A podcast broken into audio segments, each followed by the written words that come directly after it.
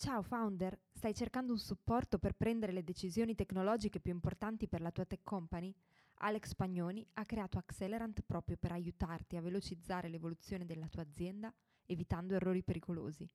Scopri un team di consulenti esperti a cui puoi affidarti per check-up, formazione o per il supporto continuativo di un fractional CTO. Per saperne di più vai su www.accelerant.it. Aspettiamo di conoscerti.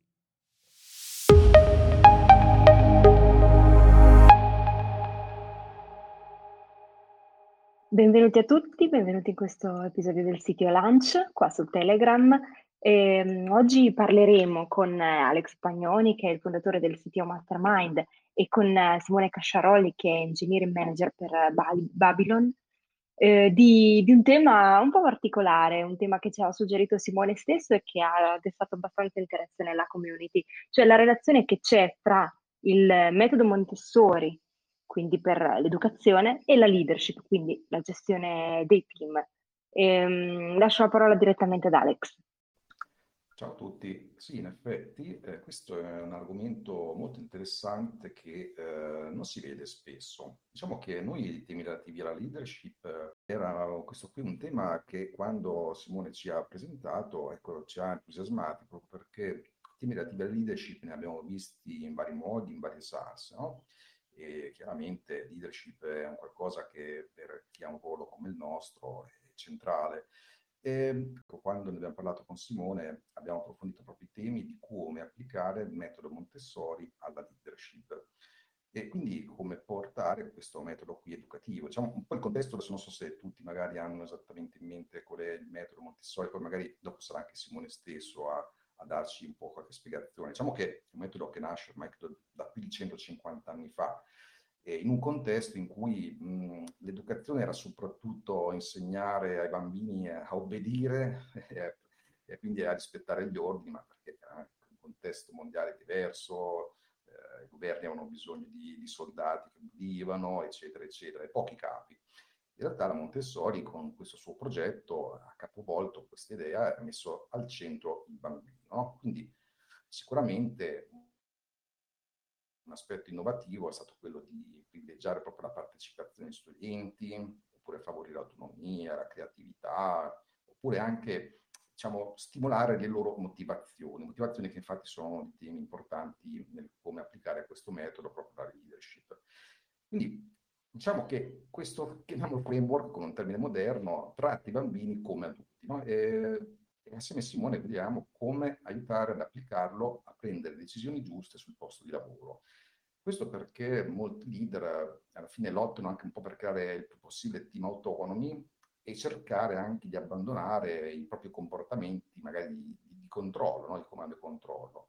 Quindi con i principi del metodo Montessori c'è proprio la possibilità di rendere il team più autonomo, quindi trovare anche il modo di dare una motivazione ai dipendenti.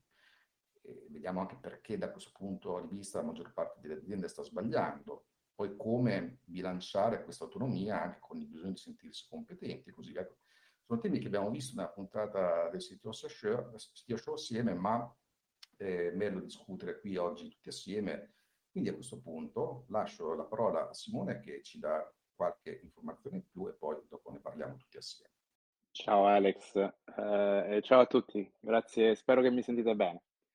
Ehm, allora, eh, Alex, grazie per l'intro. Um, guarda, io normalmente il modo in cui faccio framing di, di questo approccio è che uh, tutti quelli che sono in chat, che hanno un ruolo di leadership, uh, poi sanno bene che ci sono degli aspetti che si porta dietro a essere leader. Uno, sicuramente è quello di aiutare le persone a, a, riuscire a fare il meglio che possono. Quindi co- come, come, strutturiamo quello che abbiamo in azienda per permettere ai team, alle persone di fare il meglio. E quindi ehm, questo per me è molto collegato eh, al come eh, facciamo crescere una persona. Quindi c'è sicuramente la parte di eh, crescita personale, ma c'è anche la parte di, eh, se vogliamo, di autonomia, cioè quanto, quanto riusciamo le persone a essere autonome e indipendenti nel proprio lavoro in maniera di essere più efficaci. Però l'idea, insomma, l'idea, quello che cerchiamo di spostare è, è proprio questo, eh, come riusciamo a, a, creare un'azienda dove tutti possono dare il meglio. Ehm, e come hai detto tu, ehm, chiaramente il metodo Montessori o approccio, io al, al momento ho cambiato un po', eh, spesso parlo di approccio più che metodo perché altrimenti sembra quasi che sono delle regole da implementare in maniera secca, no? in maniera diretta. Ma in realtà è più un insieme di principi eh, che dovrebbero ispirare il modo in cui lavoriamo. Um, quindi come approccio l'idea è che eh, in pratica si cerca di, eh, innanzitutto, uh, come leader si cerchi di organizzare la tua organizzazione e i tuoi incentivi in maniera da uh, supportare tutti gli impiegati al meglio delle loro possibilità. Poi nella puntata abbiamo parlato, come hai detto tu, abbiamo parlato estensivamente di, eh, di tutti questi aspetti. Quindi non vorrei, vorrei non, eh, come si può dire, vorrei non replicare il contenuto della puntata, anche perché oggi siamo, siamo, ci sono più persone online, quindi eh, sarei anche interessato insomma a, a sentire gli altri, insomma se, se l'avete vista la puntata, eh, che cos'è che va colpito, avete dei dubbi, eh, perché secondo me da un'interazione del genere possiamo poi ottenere, ottenere un po' di più. Altrimenti, se non ci sono domande, poi magari, eh, cioè, se volete, faccio, eh, rifaccio un giro un po' sui principi e vi parlo un po' di più su altre cose su cui ho pensato ultimamente, eh, dato che è passato ormai, insomma, penso un mesetto da quando abbiamo registrato la, la puntata, cioè, ci sono degli spunti nuovi su cui volevo riflettere con voi.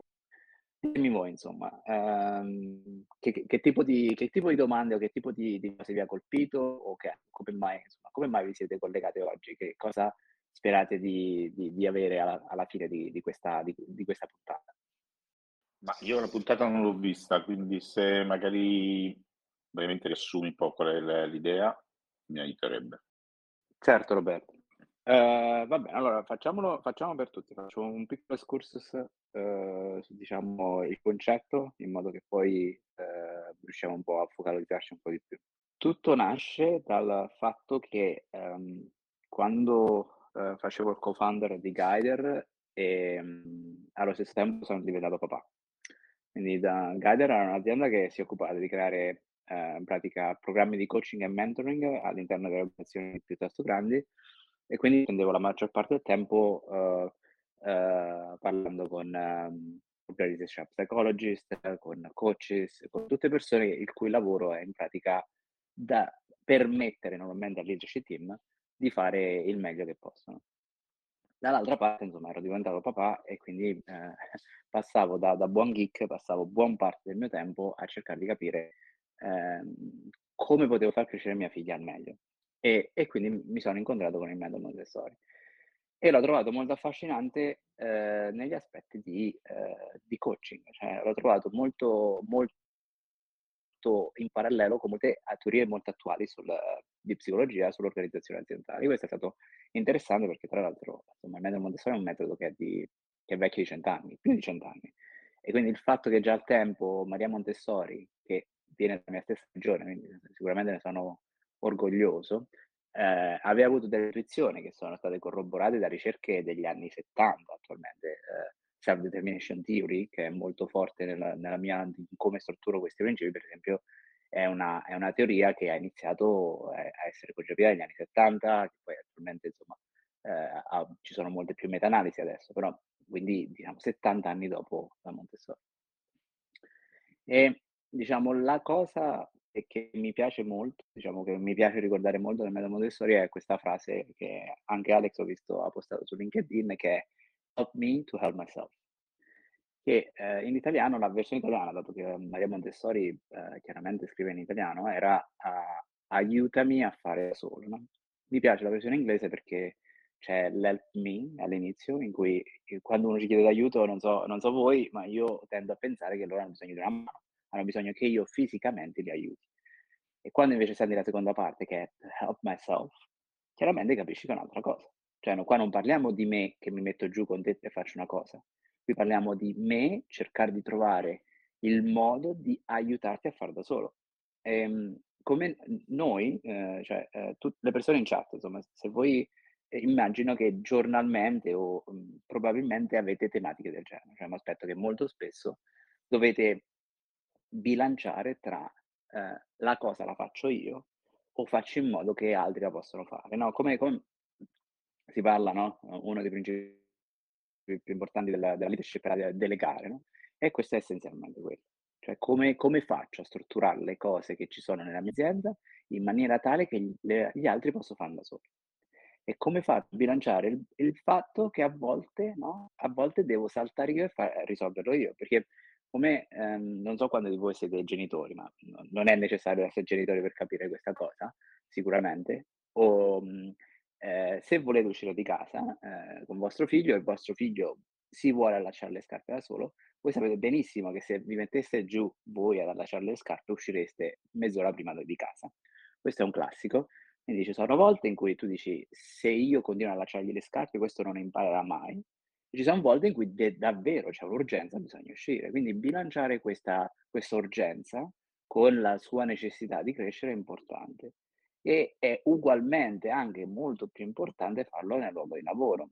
Io normalmente faccio, eh, dato che adesso insomma, consumo, ci sono talmente tanti meeting che mi sembra quasi che l'impatto che do aziendale è il partecipare ai meeting. Non so se questo è, è comune anche in altri. Quanto spesso mi chiedo in meeting, vedete un meeting che non va nella, nella direzione giusta, ci sta diciamo, gestendo la conversazione, la, la conversazione non sta andando dove vorremmo eh, lì c'è una decisione da mettere, da fare, no? Eh, siamo, siamo, noi che saltiamo lì e, e, la risolviamo, noi sappiamo probabilmente come risolve, sappiamo perché la conversazione sta andando come vorremmo. Oppure lasciamo fare la persona, che vuol dire fiducia. Vuol dire fiducia, vuol dire che magari c'è anche la probabilità che quella discussione non andrà come vorremmo. Quindi si deve bilanciare. Ci sono a volte quelle discussioni vanno risolte nel modo giusto, quindi è necessario che noi saltiamo e la risolviamo però dobbiamo essere consapevoli che l'altra persona ha perso un'opportunità per crescere. Quindi bilanciare la crescita di chi ci sta attorno con il, la, l'avere i risultati è, è, una parte importante. Quindi questa è stata diciamo, la, parte, la parte che mi ha ispirato di più a guardare questo parallelo e la motivazione per guardare al parallelo è quella che a volte usare delle metafore, d'altronde parlare di bambini invece che insomma, di adulti è chiaramente una metafora, aiuta a capire le cose da un angolo diverso. Quindi questo era il mio obiettivo di parlare di metodo Montessori. Poi ehm, con, con, Alex abbiamo parlato dei cinque principi, che al momento sto pensando st- diventeranno sei a, a breve, eh, che a me piace, di cui mi piace parlare. Due sono principi che riguardano che cosa devi fare, cioè se tu vuoi rendere le persone eh, diciamo, più efficaci al lavoro, quali sono le due cose che devi fare e altri tre principi che sono il come, cioè sono dei principi di come, ok, se vuoi fare queste cose, come lo facciamo, che cosa mettiamo in atto. Quindi brevemente, perché altrimenti insomma ri- ri- ripresento tutto il, uh, quello che ho fatto già um, un mese fa. I due principi su cosa sono il primo, um, è il principio di, ovviamente di autonomia, no? Ne abbiamo parlato prima. Il fatto di se la persona pensa di essere in grado di eh, fare una cosa, non sta a noi farla a posto loro. Cioè, cioè, è importante che se nel momento in cui la persona insomma, si sente pronta, bisogna lasciarla andare. Um, il secondo principio, e questo con Alex eh, ne abbiamo parlato tanto perché ha, ha davvero molte sfaccettature, si connette a tantissimi temi, è il tema della motivazione intrinseca. Um, chiaramente faccio motivazioni intrinseche sono motivazioni se parlo per quelli che, che non lo sanno, ma, ma mh, mm, probabilmente lo sapete tutti, sono le, normalmente si fa questo parallelo tra motivazione intrinseca ed estrinseca. Um, se, la motivazione è, è, dal di dentro, cioè sono, fai delle cose perché ti senti, c'è una certa gioia, c'è una soddisfazione tua interna nel farle. Estrinseca vuol dire che c'è un qualcosa che ti viene promesso o che speri che succeda a farlo, no? Quindi è comune pensare a motivazioni estrinseche come, che ne so, ricevi un premio, ehm, arrivi primo ehm, rispetto ai tuoi colleghi, ehm, ehm, eviti che ti licenzino. Queste sono tutte motivazioni estrinseche, cioè c'è, c'è o un reward, cioè o un guadagno, o c'è una penalità se tu non lo ottieni. Chiaramente cioè, la teoria motivazione ne potrei parlare di, per quattro ore, quindi cioè, rimaniamo qua, poi se ci sono domande all'interno sono felicissimo di parlarne, però questo è l'essenziale. Nel, uh, nell'approccio Montessori ci si focalizza sulla motivazione intrinseca, cioè il più possibile ci, si cerca di strutturare l'azienda in maniera che le persone riescano a fare cose perché davvero sono legati a dei bisogni primari Eh, di nuovo, se volete, se qualcuno ha delle domande, vi spiego quali sono i bisogni primari della persona. Um, quindi questa qui è, è, è, davvero importante perché in realtà eh, molti studi parlano di quanto eh, per azioni complesse, per eh, la, le motivazioni estrinseche a volte diminuiscono quelle intrinseche.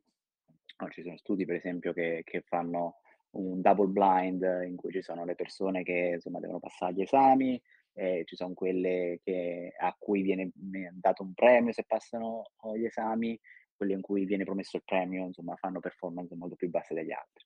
Um, è, è, interessante perché nel momento in cui si perde la motivazione intrinseca è anche uno slippery slope.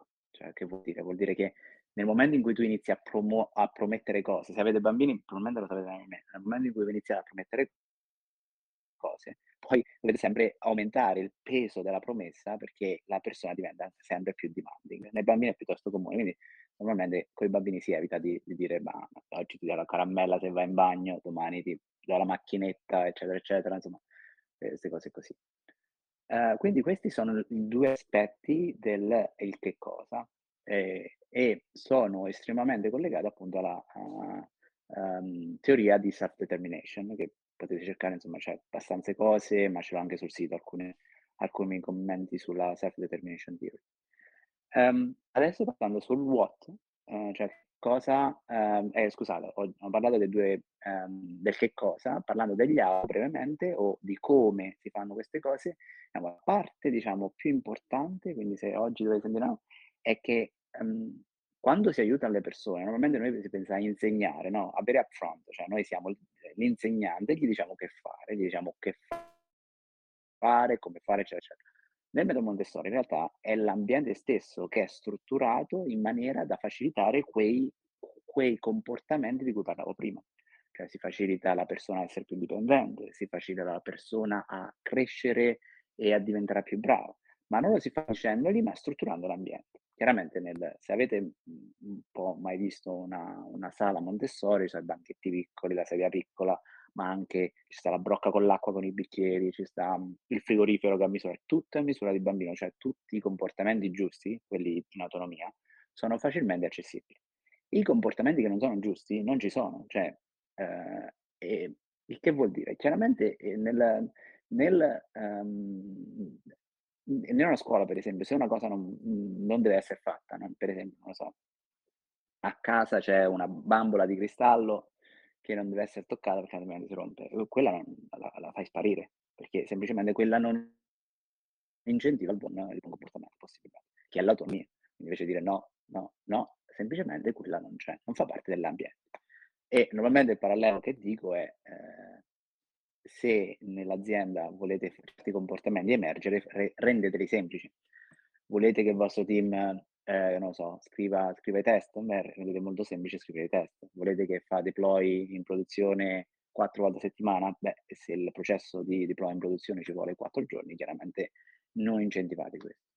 Ma non è solo una cosa di tool fisica. Um, nelle aziende, quando si parla di ambiente, si parla di incentivi, si parla di cultura, che poi come vedete sono, eh, c'è molto dietro da spacchettare, quindi eh, eh, rimanda a eventuali domande. Però l'ambiente è principalmente tutto quello che noi facciamo eh, all'interno dell'azienda per promuovere certi comportamenti. Eh, normalmente le cose a cui guardo sono gli incentivi, eh, sia quelli economici che non economici. Quel, per non economici, per esempio, gli incentivi è, ehm, che fa parte della cultura è il motivo per cui promuovo le persone, il motivo per cui licenzio le persone, questi sono importanti perché in realtà danno un segnale forte, danno un segnale su quello che importa. Quindi anche questi fanno parte dell'ambiente.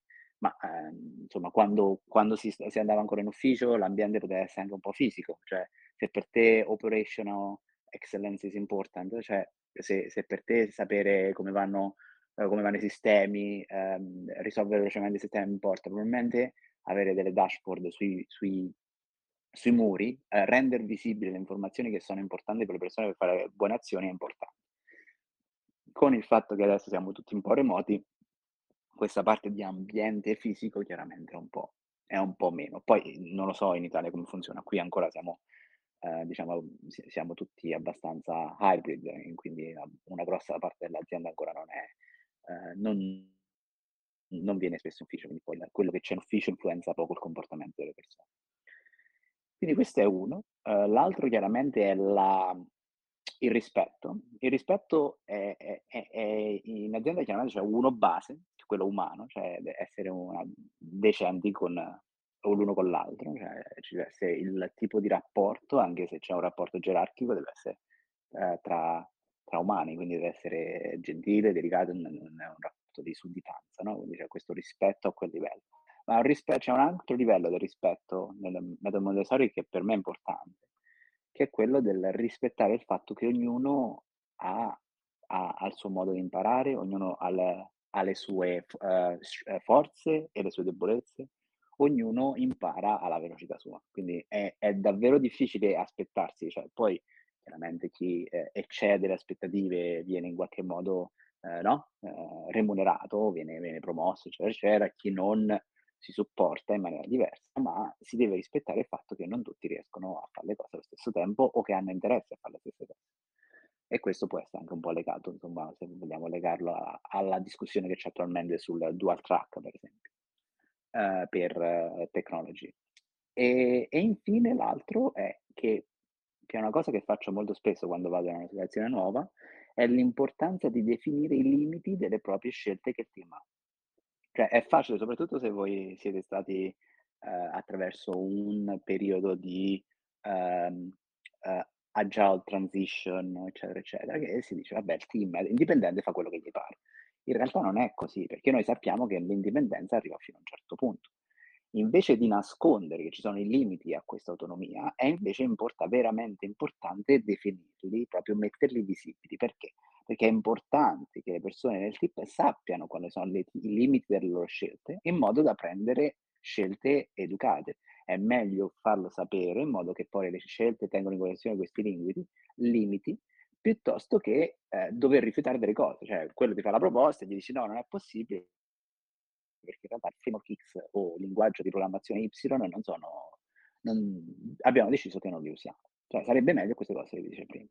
Un'altra cosa che è davvero potente, che io ho fatta quando sono arrivato a Babylon, è stata davvero utile, è di definire i livelli di autonomia o i limiti dei team. Proprio, cioè, eh, soprattutto per gli ingegneri, capire su cosa è che hanno autonomia su cosa non ce l'hanno. Per esempio, perché normalmente a volte succede che i team che dicevano ah, ma questi non prendono mai l'iniziativa, succede che non hanno molta autonomia, cioè sono limitati in molte parti. D'altra parte, a volte, altre cose che succedono è che a volte i team si fissano troppo su aspetti tecnologici e magari si scordano la parte di business o product.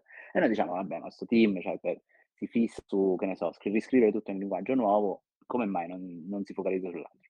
E ti rendi conto che molto spesso in realtà non ha la libertà di prendere scelte di livello di prodotto, per esempio. Quindi il sapere esattamente dove sono le libertà e dove sono i limiti a queste libertà dei team vi aiuta a capire dove aggiungere un po' più libertà e dove magari rimuovere un po' di libertà per esempio in diverse fasi dell'organizzazione potrebbe aver più senso avere delle libertà, più libertà dal punto di vista di prodotto e magari iniziare a restringere un po' di libertà dal punto di vista di tecnologico perché magari devi riallineare la tecnologia, cioè se prima avevi tutto scritto in cinque linguaggi diversi con dieci database diversi, a un certo punto c'è un riallineamento tecnologico in cui dici, vabbè, ragazzi, questi sono i due database di, uh, di riferimento, questi sono i linguaggi, eccetera, questi si possono scegliere all'interno dell'azienda.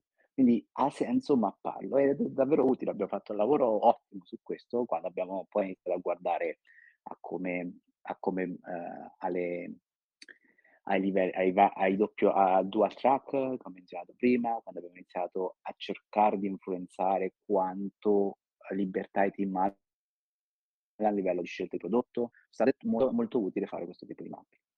E quindi Ehm, Roberto, penso che tu mi hai fatto la domanda. Eh, questo è più o meno in sommario quello che a, ad alto livello dico quando parlo di Montessori eh, approach.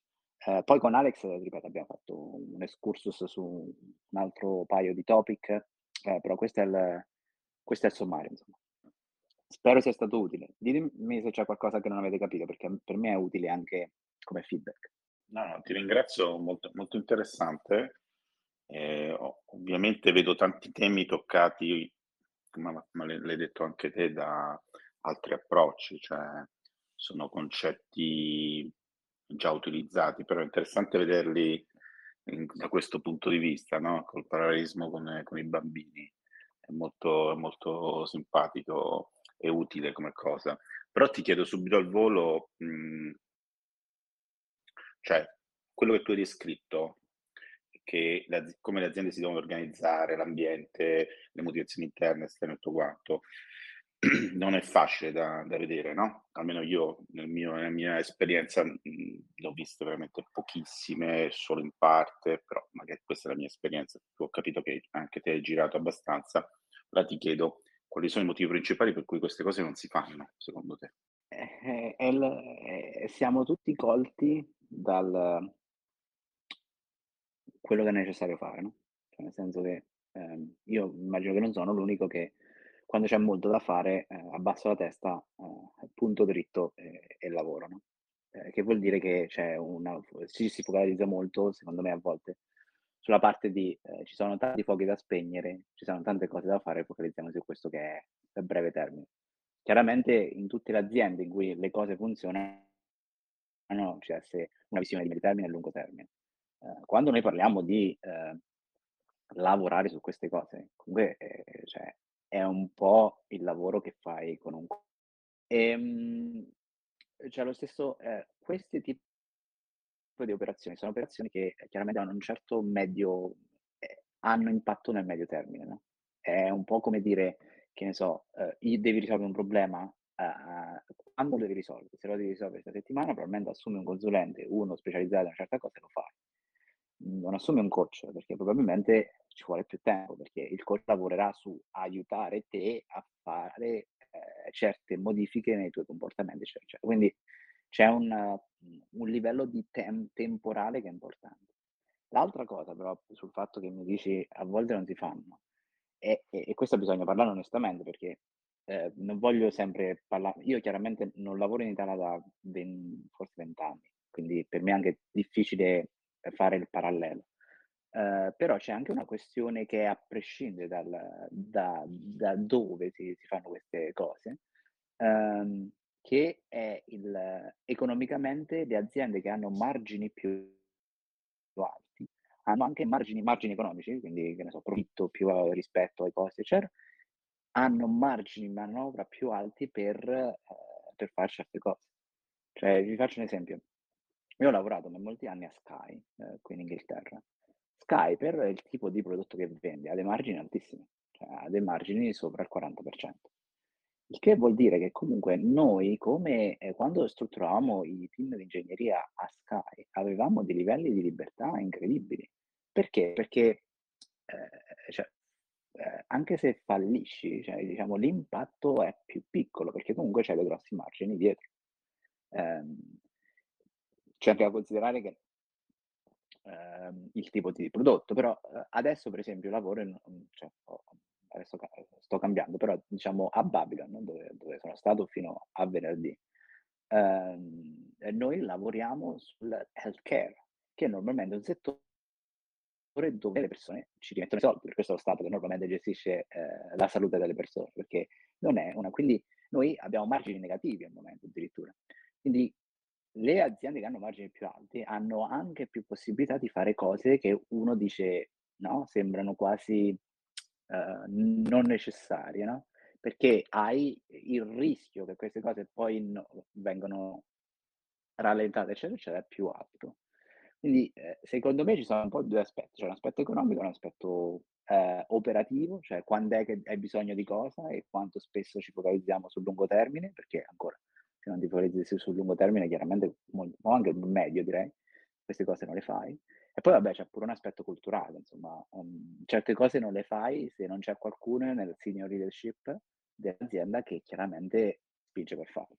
Insomma, io, eh, io non, non, so, insomma, in questa chat che tipo di ruoli ci sono nelle aziende, però se, se avete dei ruoli senior, sicuramente voi siete le persone ideali per promuovere certe cose che danno, diciamo, un aiuto a tutti i vostri dipendenti a far meglio, sicuramente. Eh.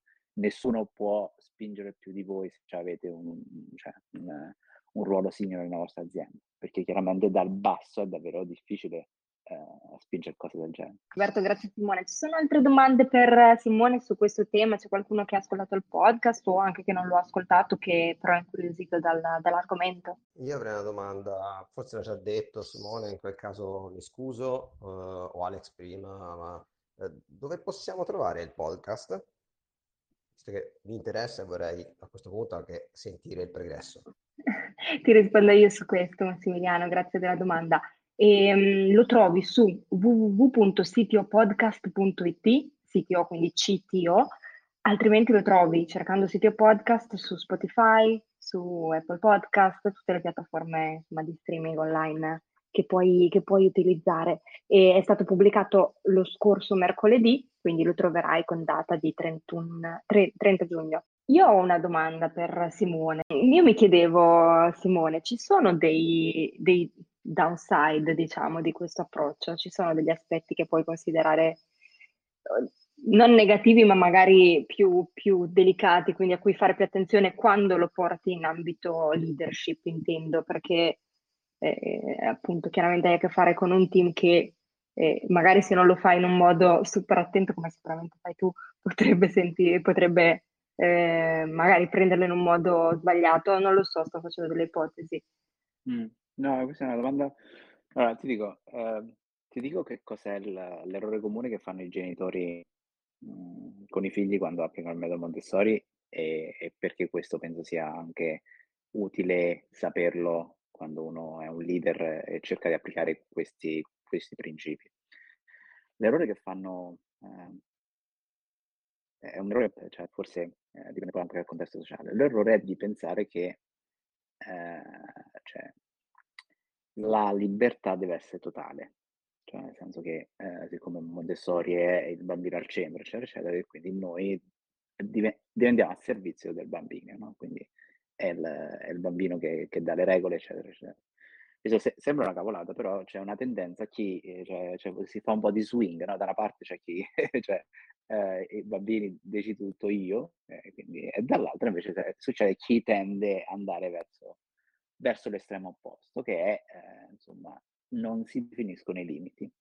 Il motivo appunto per il quale uh, l'ho menzionato per ultimo, il, il principio di, dei, dei, limiti come importanti, che innanzitutto è, è, difficile parlarlo, è più facile parlare degli altri principi, che sono tutti principi piuttosto positivi. Invece chiaramente il, il principio di, eh, che tutte le libertà hanno i limiti vedo, eh, vedo spesso pushback quando ho un draft di un blog a riguardo e ho ricevuto un sacco di pushback dalle persone a cui l'ho pubblicata. La motivazione è che in realtà è, è quello dove si inizia a sentire l'affezione tra sì, però io non sono un bambino, cioè non, non mi puoi trattare come un bambino. E quindi è quello che normalmente tratto in maniera più delicata. Allora, a prescindere da quello che si fa con i bambini, in generale, diciamo, nelle aziende è davvero, davvero importante che chiariamo quali sono i limiti alle scelte eh, che i team hanno. E specialmente se si è, appunto, come ho detto prima, fatto una transizione da, che ne so, un processo di sviluppo top-down, in cui tutto è deciso top-down, il processo è deciso il prodotto, tutto, a um, o dei processi bottom-up, dove i team vanno dati indipendenza è estremamente importante definire le libertà. Quali sono le nostre libertà? Quali sono i limiti a queste libertà? Perché è un po' come eh, dare un canvas e dire guarda, dentro questo canvas voi dovete, potete dipingere quello che volete. Però questo è il limite del canvas e chiaramente sapere la forma del canvas aiuta perché, che ne so, se, se il, scusami, non so come si dice canvas, il, la, la, la, eh, vabbè, eh, comunque la, mettiamo la cornice. Tela. Sapere, sì, esatto, eh, perdonatemi. Ehm, sapere, sapere se la cornice, per esempio, o, eh, di questo canvas sarà rotonda o quadrata, chiaramente influenza le decisioni. Quindi definirlo a fronte, spiegarlo. E, e questa è una cosa che vedo molto spesso, cioè chi applica principi di autonomia a livello team normalmente ha paura a esprimere i limiti perché pensa quasi che esprimere dei limiti e poi c'è una conversazione difficile che è sì, però mi ha detto che dobbiamo essere autonomi, indipendenti. In realtà è molto meglio far parlare di limiti eh, in, all'inizio invece che dopo, come ho detto prima, eh, molto meglio piuttosto che dire no, vabbè, questo non si può fare. Quindi alla fine, dopo due mesi di lavoro, eccetera, eccetera, ti presentano una proposta e dici no, questa non si può fare perché in realtà questo non abbiamo possibilità di scelta. Quindi eh, per me questo è uno degli aspetti. Uh, l'altro ancora è che eh, comunque questa è una metafora, è parlato del metodo Montessori, che, è un uh, metodo che è stato utilizzato, vabbè, non è stato si usa per gli anziani, si utilizza in tutti i contesti in cui a volte ci si scorda che l'autonomia delle persone è importante. Um, a volte si la paura che ho quando parlo di queste cose è che uno uh, veramente legge quello che ci, ci, vuole leggere e inizia davvero a trattare i, i dipendenti come bambini. No? Eh, che devono essere... Quindi questo sicuramente sono gli aspetti che mi preoccupano di più. Um, questi sono i due che mi vengono in mente, Sara. Poi sarebbero meglio se fossero tre, no? Che sarà la regola del tre, però ne vengono in mente solo due. Io in realtà su questo ci avrei un, un punto interessante. Ehm, cioè, qui, qui si sta parlando di una relazione, no? Il bambino è il bambino, il genitore è il genitore, quindi mi domando, è anche questo un problema nell'azienda perché io l'ho riscontrato, cioè il dipendente sa di essere un dipendente e c'è qualcuno al di sopra di lui comunque, a prescindere, c'è il, è cosciente del proprio ruolo, cioè hai trovato anche questa come una difficoltà, qualcuno magari non è cosciente di essere un dipendente in un'azienda. Sto facendo un parallelismo, no? Mm-hmm. Un parallelismo con eh, genitori figli, no? Il figlio comunque deve essere cosciente di essere figlio e il genitore deve essere cosciente di avere un ruolo di genitore, no? Poi c'è, c'è una relazione aperta, si sta, però comunque ci sono due ruoli che sono differenti, cioè il genitore non mm-hmm. può essere il figlio, può, mm-hmm. il figlio non può essere genitore, no? Adesso sto... nel, stesso, nel stesso caso eh, il dipendente, cioè la persona che eh, lavora all'interno dell'azienda deve essere cosciente di essere una persona che lavora all'interno di un'azienda che non può avere comportamenti che vanno al di sopra, ad esempio, di certe reazioni gerarchiche che ci sono in mm. azienda. Mm. Questa cosa l'hai riscontrata perché io l'ho riscontrata in alcuni casi. Mm. Allora, io penso dipende anche dal, dal, contesto, no? Nel senso che vedo anche che persone che vengono da contesti diversi e poi fanno fatica a abituarsi, non lo so, eh, spesso noto che perché anche io ho lavorato spesso in aziende molto piccole in cui facevo il, il, il founder. Quando inizio a lavorare a livello più su aziende più grandi, poi faccio fatica a capire cioè, dov'è il limite delle mie, delle mie scelte, no? Ehm, e questo succede comune, cioè quando uno ha molte libertà in un altro contesto, viene soppiantato in un contesto dove di libertà ce ne sono ben poche e inizia a spingere, no? Fino a che posso spingere? Fino a quanto? Eh, che normalmente queste persone che poi non, magari non si rendono conto, come dici tu, eh, loro fanno nel, cioè, nel, nel buono a volte, no? Cioè, nel senso vogliono, vogliono migliorare le cose e cercano di, di fare in questa maniera. Quindi eh, sì, non, non, non, un po' non mi sorprende quello che dice Alex, sicuramente sono noti, ma io mi chiedo anche l'altro, l'altro aspetto, cioè questo ruolo cioè il ruolo tra genitore e figlio in un ambiente Montessori è, è che comunque il figlio viene trattato come un adulto. Cioè, è un, un, adulto in cui però noi piano piano allarghiamo le loro scelte. No? Cioè, noi comunque siamo, cioè, decidiamo le regole in un certo senso, le regole all'interno delle quali però non è la relazione di un tempo in cui cioè, io ti dico quello che devi fare quando lo devi fare e quando cambio idea, cambio idea. Cioè ci sono delle regole che si mettono e quelle poi si, uh, si stick to the rule, no? Ehm, allo stesso tempo nel lavoro molto spesso quando si, si, si, ci si preoccupa troppo di questa relazione tra, so, tra il dipendente che deve essere chiaro che è un dipendente e chi invece fa le regole. Io normalmente noto due problematiche in questi casi. Una è eh, a volte, come mi chiedo quando il dipendente gli è chiaro quali sono i, mot- i motivi per le scelte che si fanno, per le regole che si mettono no? Eh, cioè quanto eh, autonomia si dà o quanta visibilità si dà, dipende dal motivo per cui certe regole sono in no? Eh, perché chiaramente eh, mia figlia ha tre anni, quindi eh, quando gli dico Emma, ehm, se quando esci sul, so, eh, fuori nel terrazzo eh, la regola è che eh, devi, devi dirlo a papà eh, così usciamo insieme. E lei mi dice perché? E gli dico perché è pericoloso. Poi magari se mi dice perché è pericoloso, gli dico che è pericoloso perché se per caso tu decidi che eccetera, eccetera. Però c'è un limite, no? Ugualmente è, è importante al lavoro che le regole vengono messe e viene chiarito il perché. A volte, spe- spesso, questo lo in tanti posti, che delle scelte vengono messe ma non viene chiarito il motivo per delle scelte. A Babino succedeva moltissimo, cioè c'erano scelte da, dall'alto, no? queste famose scelte dall'alto, di cui molti erano scontenti, ma non era tanto chiaro, cioè, cioè a volte mancava questo livello di comunicazione sul perché. Perché è importante, perché eh, altrimenti dice, eh, può confondere chi lavora in una certa azienda. Quindi eh, per me i limiti, quando non hai limiti, è, è chiaro che come azienda quando si definiscono i nuovi limiti o cambia il contesto sociale, economico, si aggiungono nuovi limiti, eccetera, va comunicato il perché. Questo dovrebbe, questo aiuta molto uh, nell'aspetto che dici tu, secondo me, Alex. Poi non lo so come la vedi, questo è quello che vedo io, sono un po' biased perché in questo anno e mezzo spesso è successo, quindi magari è successo solo, solo a me. Ma era sì, generalizzando, forse ho usato anche termini non corretti. Parlavo di manager, ad esempio, è più comune manager reporters, no? Mm. Cioè il ruolo del manager, ok, creiamo un ambiente salutare, tutto quanto, ma esiste sempre la figura del manager, la figura della persona che riporta a lui. È un po' quello che dice Giro Figlio, cioè se poi in alcuni casi succede qualcosa, comunque c'è una responsabilità del manager e una responsabilità della persona che riporta a lui, sono differenti, no?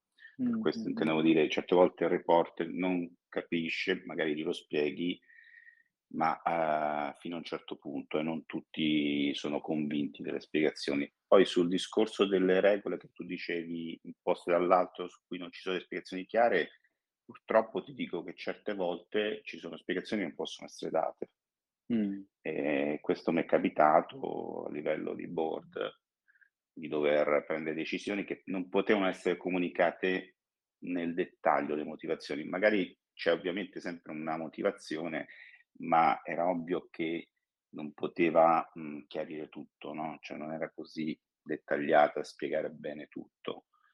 In alcuni casi purtroppo lo devi fare, specialmente quando sei insomma, ai vertici. Interessante, interessante. Eh, in quei casi non, non so mai cosa sia meglio. Eh, è chiaro, come dici tu, che a volte le- cioè, non tutto può, può- cioè, parte del tuo lavoro è decidere anche che cosa che può scendere e cosa no. Tendo a preferire un certo livello di trasparenza, però ammetto che a volte devo, devo, devo parlo di, cioè, eh, racconto mezza storia in un certo senso, Ehm, per evitare ripercussioni, insomma, eh, peggiore. Certo Però in quel caso io ad esempio un po' la, la, la, la, motivazione, guarda, ci sono motivazioni che non possono essere proprio divulgate per motivi che lo dico certe volte, non l'ho detto. Persone, io ho detto, guarda, purtroppo certi tipi di informazioni non possono essere condivisi. È ovvio che se la persona mi dice ma io sono preoccupato che questo abbia un impatto su di me, non lo so, che domani perde il lavoro, allora è un'altra cosa, no? Cioè, allora lì bisogna un attimino sicuramente dare un po' più di informazioni e, e, cioè, e, e tranquillizzare la persona, specialmente su delle finte paure, cioè paure che non hanno sostanza dietro. Però nei casi limiti in cui ovviamente mi rendo conto che la giustificazione non, non soddisfa, no? non soddisferebbe neanche me se fossi dall'altra parte del tavolo, eh, però dico, guarda, ci sono cose che in aziende, e gli spiego un po' come funziona l'azienda, no? Questo un po' rientra anche nel famoso discorso dicevo prima, spiegare qual è il tuo ruolo all'interno dell'azienda. Tu puoi arrivare fino a un certo punto, ci sono cose che pur non puoi accedere, ma perché l'organizzazione è fatta in un modo, funziona così e che non si trova un'organizzazione migliore, questo, questo è il modo di operare. Certo, è quello, quando racconti così stai definendo il limite alle loro scelte, no? o un limite a, loro, a quello a cui hanno accesso, che è utile, è, è utile comunque, sapere dove sono per le persone che lavorano con te. Grazie, bello, grazie, bella domanda. Ciao Simone, piacere Giovanni. Intanto molto, tutto veramente molto interessante. Eh? Mi ci sto rispecchiando tanto anche perché ho una bimba di 7 anni, quindi conosco il 99% degli scenari delle casistiche che hai detto. Ma oltre a ciò, ti volevo chiedere, tornando un attimino alle condizioni intrinseche della quale hai parlato prima, eh, rapportato ovviamente ad un team, ad un team IT, quanto secondo te una condizione estrinseca può innescare una motivazione intrinseca? O meglio, è ragionevole, sempre secondo te ovviamente, eh, unire i due mari, fare in modo che una condizione estrinseca inneschi poi una condizione intrinseca, o meglio una motivazione intrinseca più a medio e lungo termine. Mm, ecco, interessante. dammi, perché non ti voglio rispondere la cosa sbagliata, quindi fammi, eh, fammi un esempio, se, ti viene, se hai un, un, esempio in testa e che puoi condividere, mi, mi è più utile, altrimenti sì, sì, ti do la, la, la risposta. Semplice, molto semplice. In verità ho pensato a una banalità, ho pensato, siccome si è parlato comunque di, sai, passando molto al limite, si è comunque parlato, sai, di bonus aziendali, comunque condizioni estrinseche che dovrebbero tecnicamente eh, far maturare una condizione intrinseca direttamente nella persona. Ok? Quindi io penso, eh, ra- potrebbe essere ragionevole pensare che eh, grazie ad una condizione estrinseca, quindi può essere un bonus non per forza monetario o comunque remunerativo, eh, grazie comunque ad un bonus generico si inneschi qualcosa internamente nella persona per fare in modo che dia sempre quel qualcosina in più. Ok, ok, no. È, o comunque cresca è utile, internamente. È utile, è utile. Il...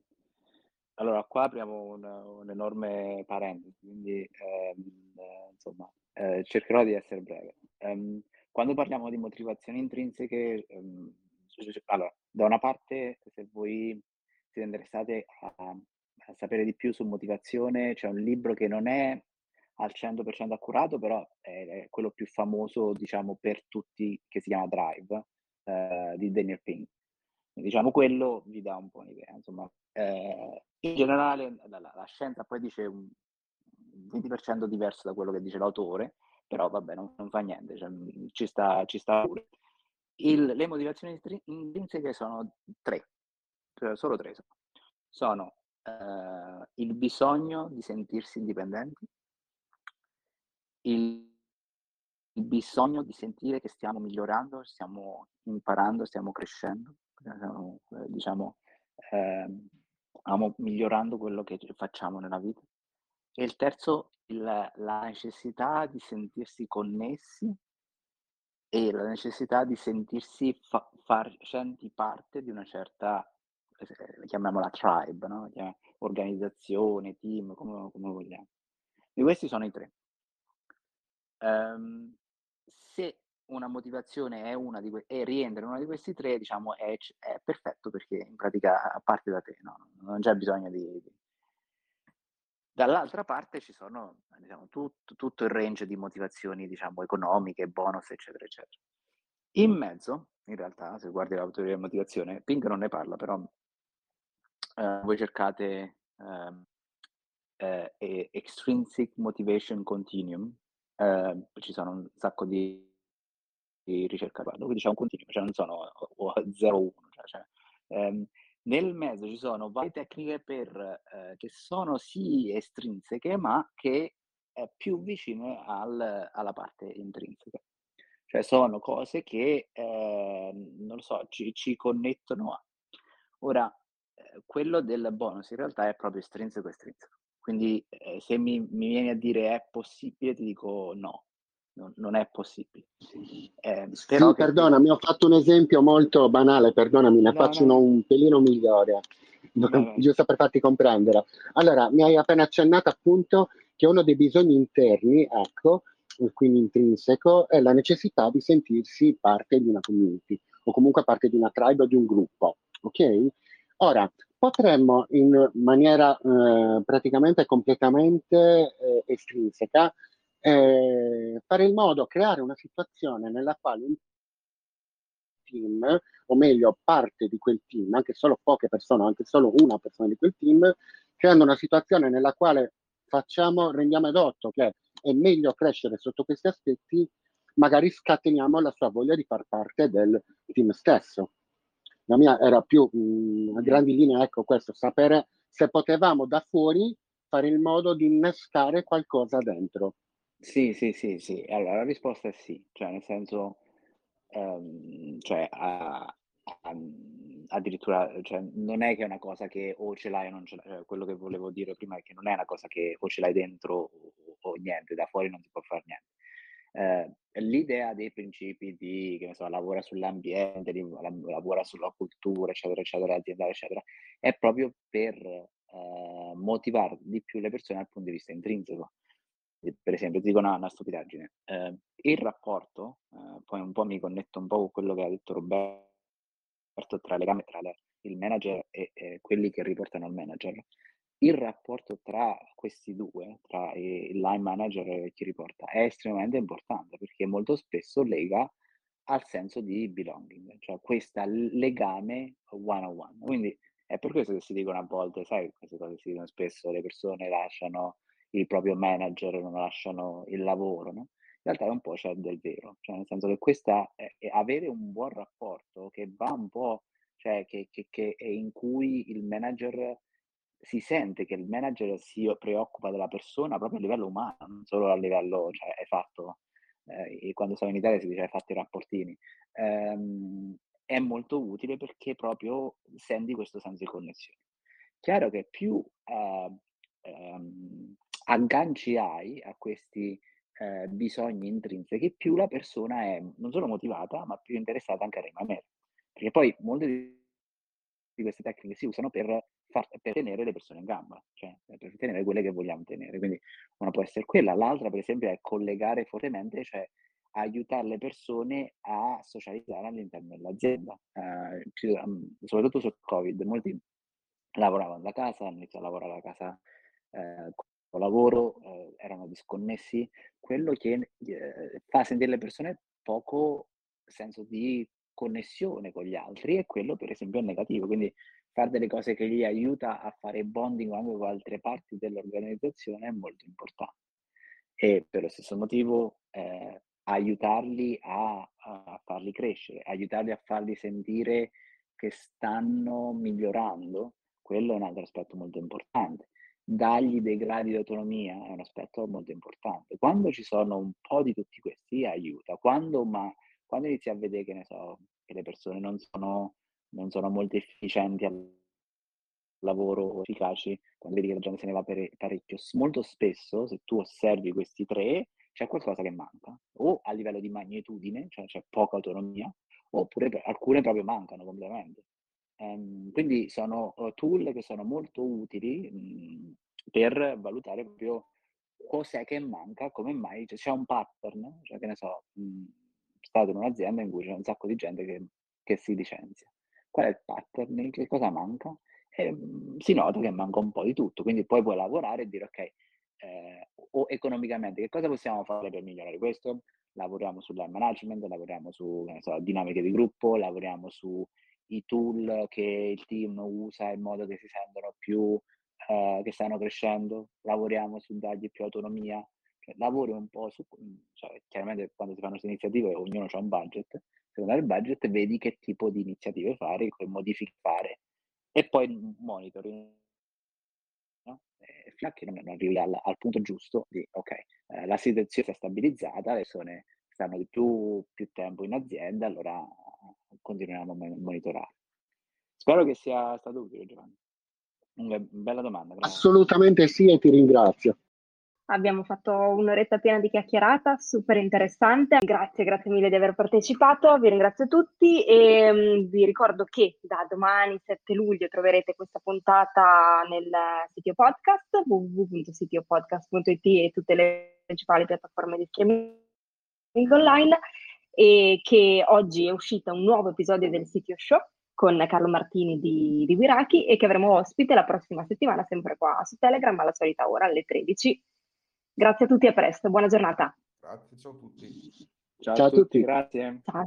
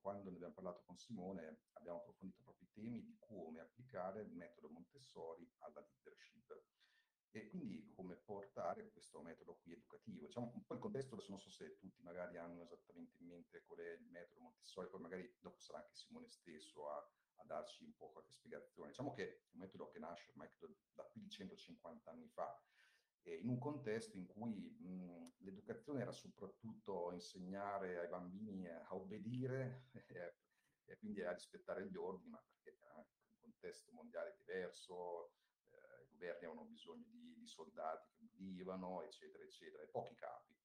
In realtà la Montessori con questo suo progetto ha capovolto questa idea e ha messo al centro il bambino. No? Quindi sicuramente un aspetto innovativo è stato quello di privilegiare proprio la partecipazione degli studenti, oppure favorire l'autonomia, la creatività, oppure anche diciamo, stimolare le loro motivazioni, motivazioni che infatti sono temi importanti nel come applicare questo metodo proprio per la leadership.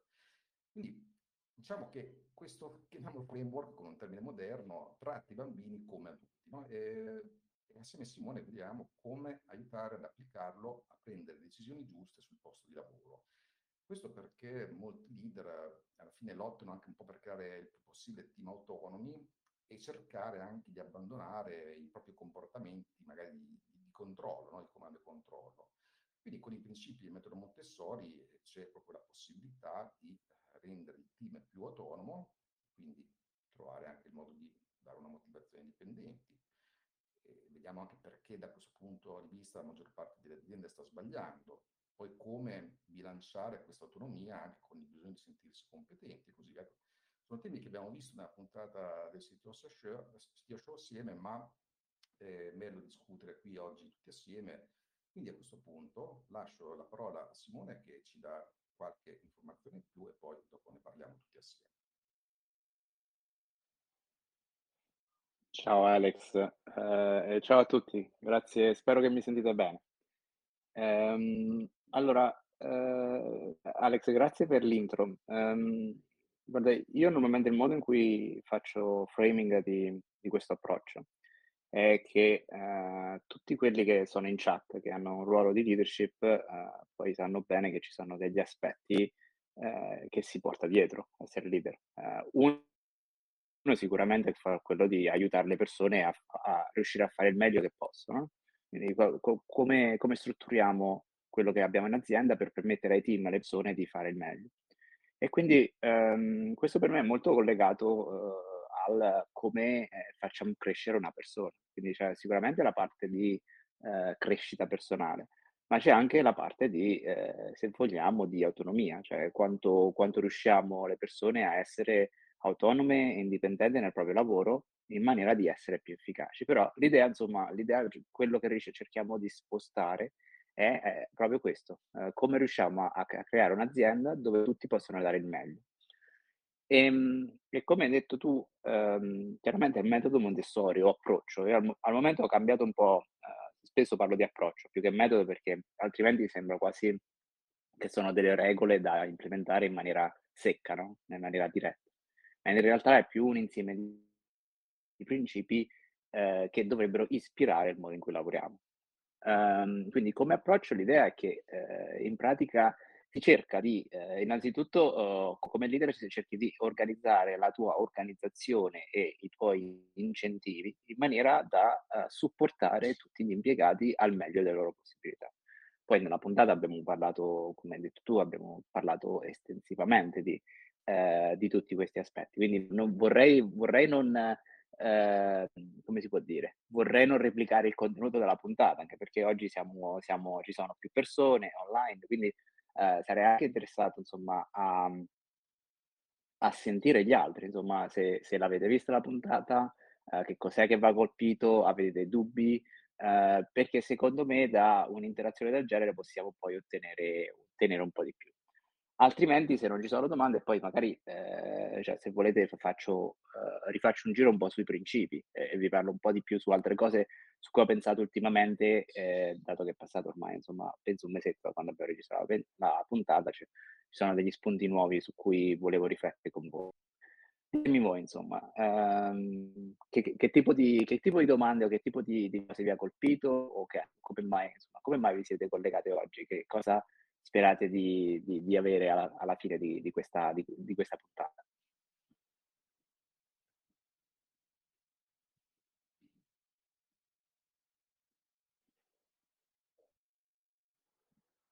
Ma io la puntata non l'ho vista, quindi se magari brevemente riassumi un po' qual è l'idea, mi aiuterebbe. Certo Roberto. Eh, va bene, allora facciamolo, facciamo per tutti, faccio un piccolo excursus eh, su diciamo, il concetto, in modo che poi eh, riusciamo un po' a focalizzarci un po' di più. Allora, um, tutto nasce dal fatto che um, quando uh, facevo il co-founder di Guider e um, allo stesso tempo sono diventato papà. Quindi da, Guider era un'azienda che si occupava di creare uh, in pratica programmi di coaching e mentoring all'interno delle organizzazioni piuttosto grandi e quindi spendevo la maggior parte del tempo uh, parlando con organization psychologist, con coaches, con tutte persone il cui lavoro è in pratica da permettere normalmente al leadership team di fare il meglio che possono. Dall'altra parte, insomma, ero diventato papà e quindi eh, passavo da, da, buon geek, passavo buon parte del mio tempo a cercare di capire eh, come potevo far crescere mia figlia al meglio. E, e quindi mi sono incontrato con il metodo Montessori. E l'ho trovato molto affascinante eh, negli aspetti di, eh, di coaching, cioè, l'ho trovato molto, molto in parallelo con molte teorie molto attuali sul, di psicologia sull'organizzazione aziendale. Questo è stato interessante perché tra l'altro insomma, il metodo Montessori è un metodo che è, di, che è vecchio di cent'anni, più di cent'anni. E quindi il fatto che già al tempo Maria Montessori, viene dalla mia stessa regione, quindi sicuramente ne sono orgoglioso, eh, aveva avuto delle intuizioni che sono state corroborate da ricerche degli anni 70 attualmente. Eh, self-determination theory, che è molto forte nella, nella mia, in come strutturo questi principi, per esempio, è una, è una teoria che ha iniziato a, essere concepita negli anni 70, che poi attualmente insomma, eh, ha, ci sono molte più meta-analisi adesso, però quindi diciamo 70 anni dopo la Montessori. E diciamo la cosa che mi piace molto, diciamo che mi piace ricordare molto del metodo Montessori è questa frase che anche Alex ho visto ha postato su LinkedIn che è Help me to help myself. Che eh, in italiano, la versione italiana, dato che Maria Montessori eh, chiaramente scrive in italiano, era uh, aiutami a fare da solo. No? Mi piace la versione inglese perché c'è l'help me all'inizio, in cui eh, quando uno ci chiede d'aiuto, non so, non so voi, ma io tendo a pensare che loro hanno bisogno di una mano, hanno bisogno che io fisicamente li aiuti. E quando invece senti la seconda parte, che è help myself, chiaramente capisci che è un'altra cosa. Cioè, no, qua non parliamo di me che mi metto giù con te e faccio una cosa. Qui parliamo di me cercare di trovare il modo di aiutarti a fare da solo. E, ehm, come noi, eh, cioè eh, tutte le persone in chat, insomma, se voi eh, immagino che giornalmente o mh, mm, probabilmente avete tematiche del genere, cioè mi aspetto che molto spesso dovete bilanciare tra eh, la cosa la faccio io o faccio in modo che altri la possano fare. No? Come, come si parla, no? Uno dei principi più importanti della, della leadership era delegare, no? E questo è essenzialmente quello. Cioè come, come, faccio a strutturare le cose che ci sono nella mia azienda in maniera tale che gli, gli altri possano farlo da soli. E come faccio a bilanciare il, il fatto che a volte, no? a volte devo saltare io e far, risolverlo io, perché come ehm, non so quando di voi siete genitori, ma non è necessario essere genitori per capire questa cosa, sicuramente, o mh, eh, se volete uscire di casa eh, con vostro figlio e il vostro figlio si vuole allacciare le scarpe da solo, voi sapete benissimo che se vi metteste giù voi ad allacciare le scarpe uscireste mezz'ora prima di casa. Questo è un classico. Quindi ci sono volte in cui tu dici se io continuo a allacciargli le scarpe questo non imparerà mai. Ci sono volte in cui de- davvero c'è un'urgenza, bisogna uscire. Quindi bilanciare questa, urgenza con la sua necessità di crescere è importante e è ugualmente anche molto più importante farlo nel luogo di lavoro. Io normalmente faccio, eh, dato che adesso insomma, consumo ci sono talmente tanti meeting che mi sembra quasi che l'impatto che do aziendale è il partecipare ai meeting. Non so se questo è comune anche in altri. Quanto spesso mi chiedo in meeting, vedete un meeting che non va nella, nella direzione giusta, ci sta diciamo, gestendo la conversazione, la, la conversazione non sta andando dove vorremmo. E lì c'è una decisione da mettere, da fare, no? Eh, siamo, siamo, noi che saltiamo lì e, e, la risolviamo, noi sappiamo probabilmente come risolve, sappiamo perché la conversazione sta andando come vorremmo. Oppure lasciamo fare la persona che vuol dire fiducia. Vuol dire fiducia, vuol dire che magari c'è anche la probabilità che quella discussione non andrà come vorremmo. Quindi si deve bilanciare. Ci sono a volte quelle discussioni vanno risolte nel modo giusto, quindi è necessario che noi saltiamo, la risolviamo, però dobbiamo essere consapevoli che l'altra persona ha perso un'opportunità per crescere. Quindi bilanciare la crescita di chi ci sta attorno con il, la, l'avere i risultati è, è una parte importante.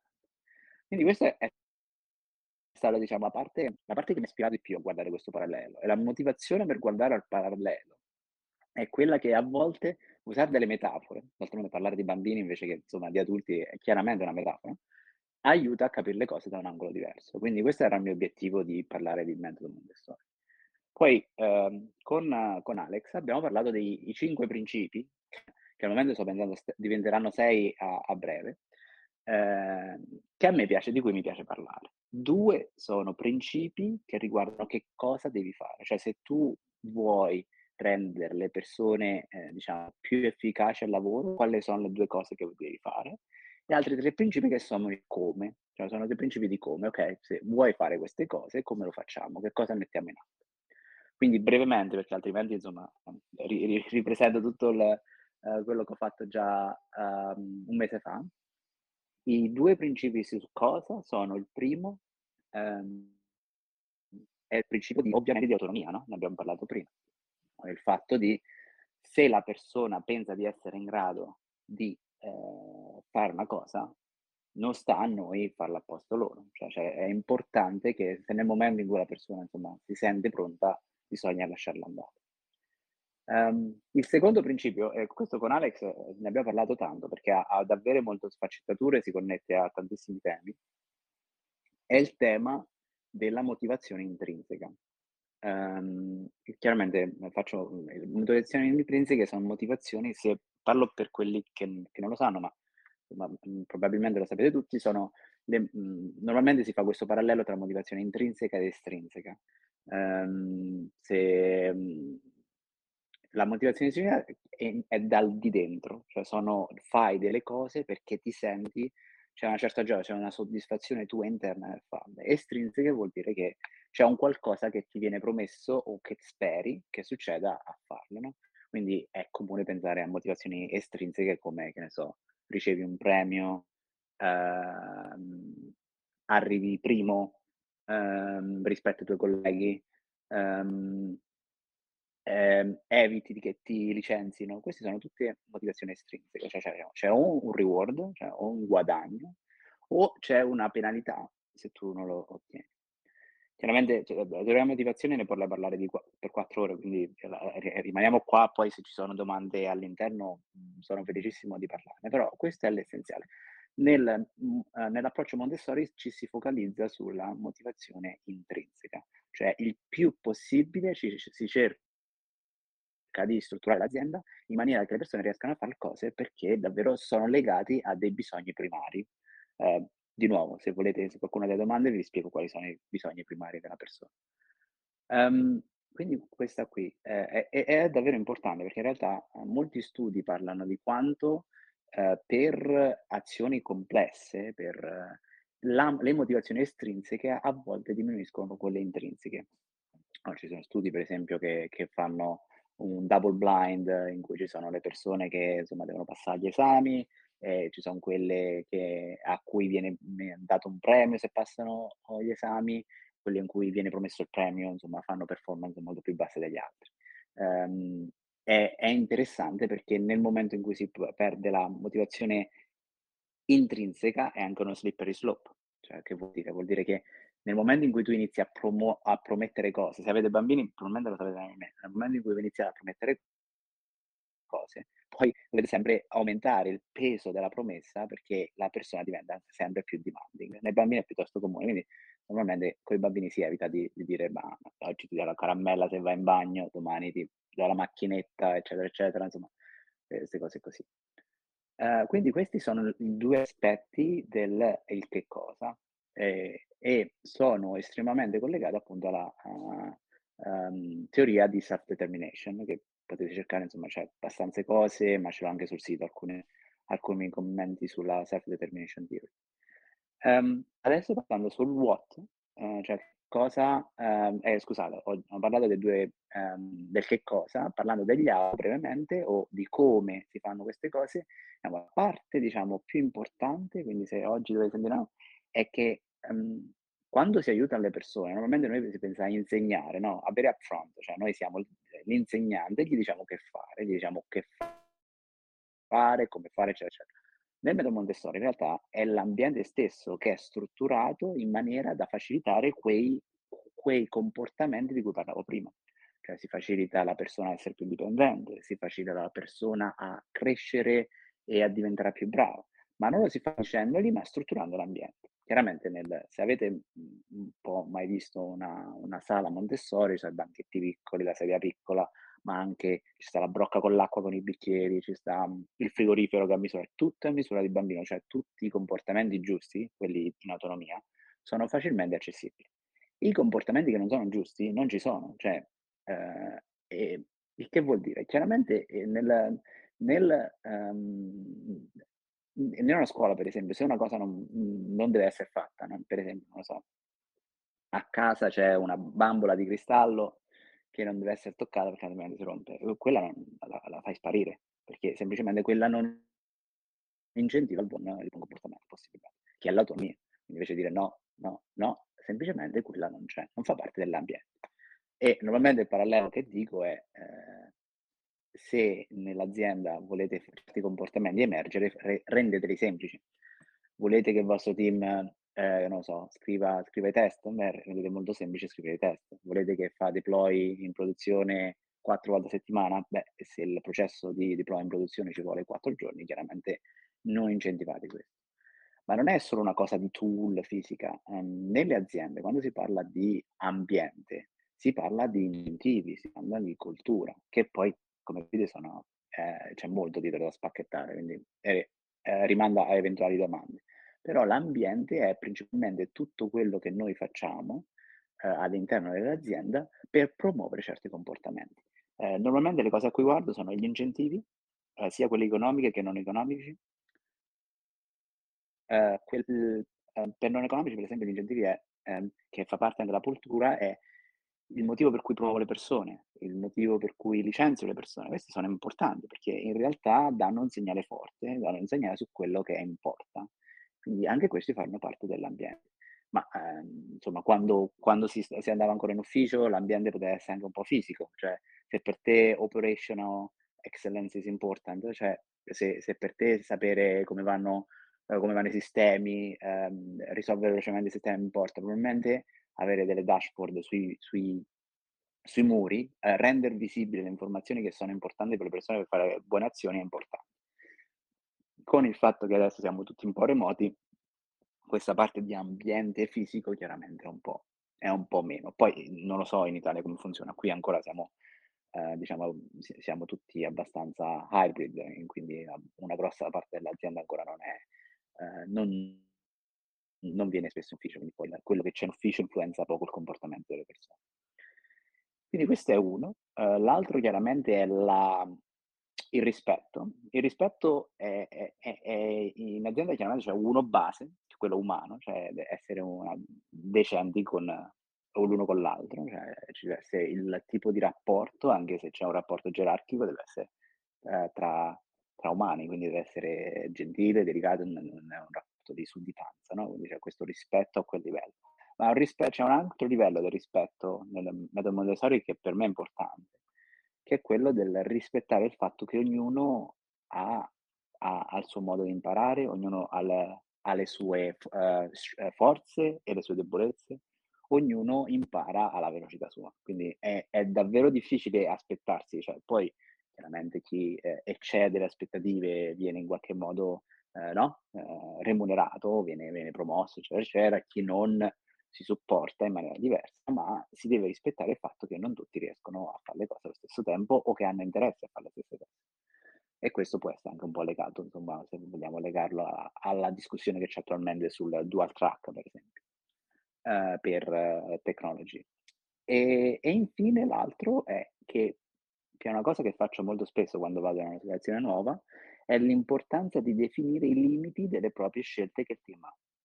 Cioè è facile, soprattutto se voi siete stati eh, attraverso un periodo di ehm, eh, agile transition, eccetera, eccetera, che si dice, vabbè, il team indipendente, fa quello che gli pare. In realtà non è così, perché noi sappiamo che l'indipendenza arriva fino a un certo punto. Invece di nascondere che ci sono i limiti a questa autonomia, è invece importa, veramente importante definirli, proprio metterli visibili. Perché? Perché è importante che le persone nel team sappiano quali sono le, i limiti delle loro scelte, in modo da prendere scelte educate è meglio farlo sapere in modo che poi le scelte tengano in considerazione questi limiti, limiti piuttosto che eh, dover rifiutare delle cose. Cioè, quello ti fa la proposta e gli dici no, non è possibile, perché in realtà framework X o linguaggio di programmazione Y non sono, non, abbiamo deciso che non li usiamo. Cioè, sarebbe meglio queste cose che dice prima. Un'altra cosa che è davvero potente, che io ho fatta quando sono arrivato a Babylon, è stata davvero utile, è di definire i livelli di autonomia o i limiti dei team. Proprio, cioè, eh, mhmm, soprattutto per gli ingegneri, capire su cosa è che hanno autonomia, su cosa non ce l'hanno. Per esempio, perché normalmente a volte succede che i team che dicevano ah, questi non prendono mai l'iniziativa, succede che non hanno molta autonomia, cioè sono limitati in molte parti.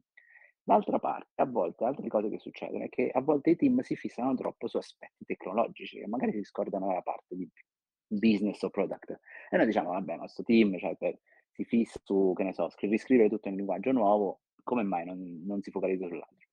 E ti rendi conto che molto spesso in realtà non ha la libertà di prendere scelte di livello di prodotto, per esempio. Quindi il sapere esattamente dove sono le libertà e dove sono i limiti a queste libertà dei team vi aiuta a capire dove aggiungere un po' più libertà e dove magari rimuovere un po' di libertà per esempio in diverse fasi dell'organizzazione, potrebbe aver più senso avere delle libertà, più libertà dal punto di vista di prodotto e magari iniziare a restringere un po' di libertà dal punto di vista di tecnologico perché magari devi riallineare la tecnologia, cioè se prima avevi tutto scritto in cinque linguaggi diversi con dieci database diversi, a un certo punto c'è un riallineamento tecnologico in cui si dice, vabbè, ragazzi, questi sono i due database di, eh, di riferimento, questi sono i linguaggi, eccetera, questi si possono scegliere all'interno dell'azienda.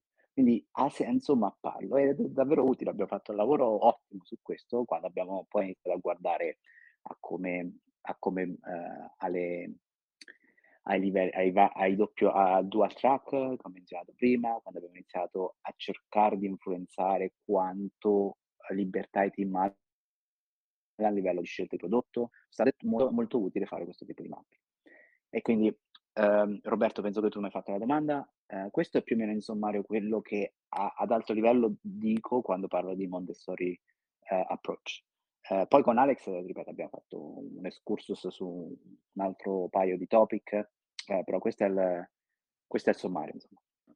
Spero sia stato utile. Ditemi se c'è qualcosa che non avete capito, perché per me è utile anche come feedback.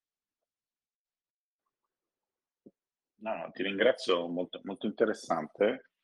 Eh, ovviamente vedo tanti temi toccati, come l'hai detto anche te, da altri approcci, cioè sono concetti già utilizzati, però è interessante vederli in, da questo punto di vista, no? col parallelismo con, con i bambini. È molto, molto simpatico e utile come cosa. Però ti chiedo subito al volo, mh, mm, cioè, quello che tu hai descritto, che le, come le aziende si devono organizzare, l'ambiente, le motivazioni interne, esterne e tutto quanto, non è facile da, da vedere, no? Almeno io nel mio, nella mia esperienza mh, l'ho viste veramente pochissime, solo in parte, però magari questa è la mia esperienza, tu ho capito che anche te hai girato abbastanza. Ora ti chiedo quali sono i motivi principali per cui queste cose non si fanno, secondo te? Eh, eh, eh, siamo tutti colti dal quello che è necessario fare, no? Cioè, nel senso che ehm, io immagino che non sono l'unico che quando c'è molto da fare eh, abbasso la testa, eh, punto dritto e, e lavoro, no? Eh, che vuol dire che c'è una, ci si focalizza molto, secondo me a volte, sulla parte di eh, ci sono tanti fuochi da spegnere, ci sono tante cose da fare, focalizziamo su questo che è a breve termine. Chiaramente in tutte le aziende in cui le cose funzionano ci deve essere una visione di medio termine e lungo termine. Eh, quando noi parliamo di eh, lavorare su queste cose, comunque eh, cioè, è un po' il lavoro che fai con un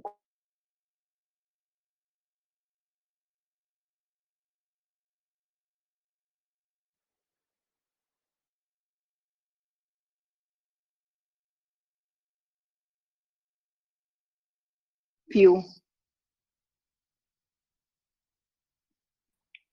Simone? Non sono l'unico che non lo sente allora, non so fossi... No, infatti, come al solito in chat, ma sentite, io non sento.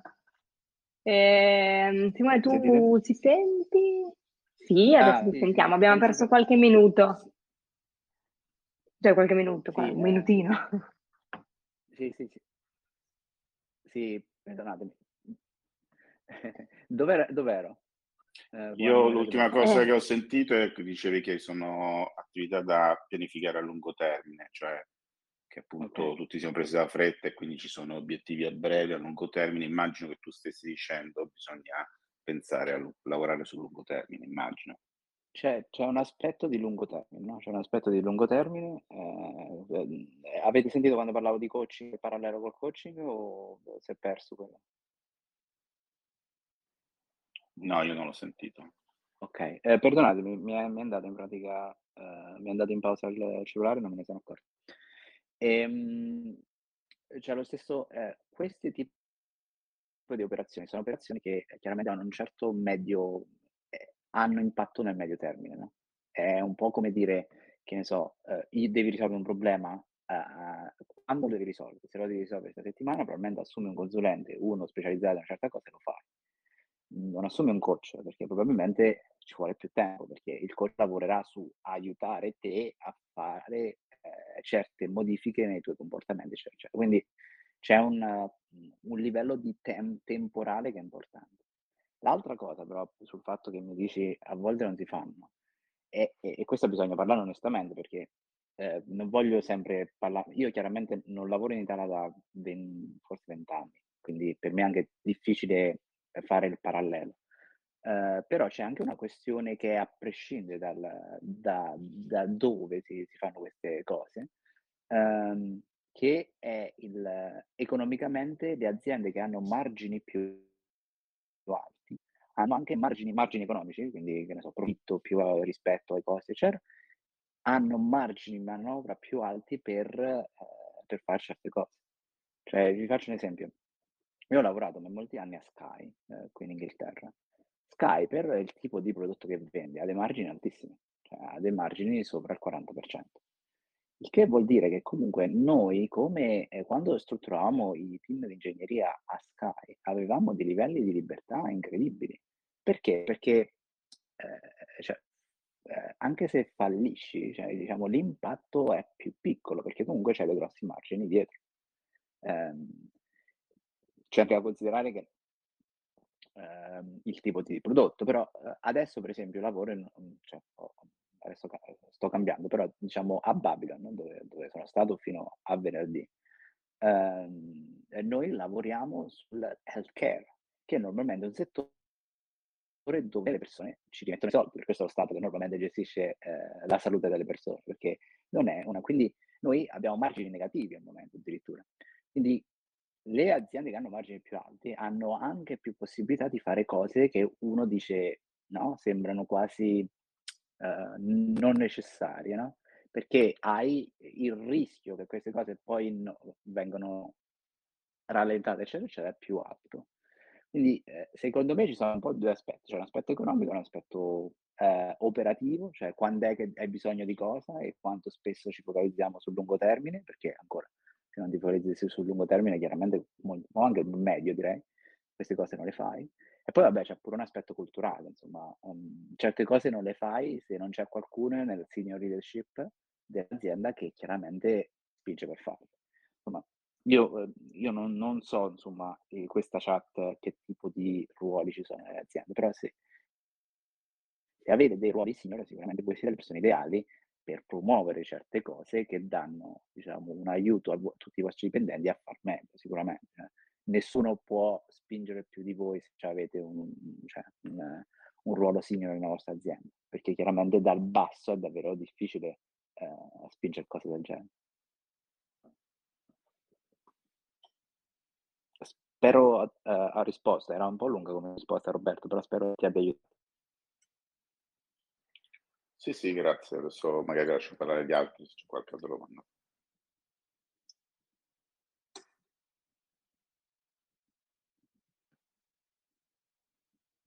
Roberto, grazie Simone. Ci sono altre domande per Simone su questo tema? C'è qualcuno che ha ascoltato il podcast o anche che non lo ha ascoltato che però è incuriosito dal, dall'argomento?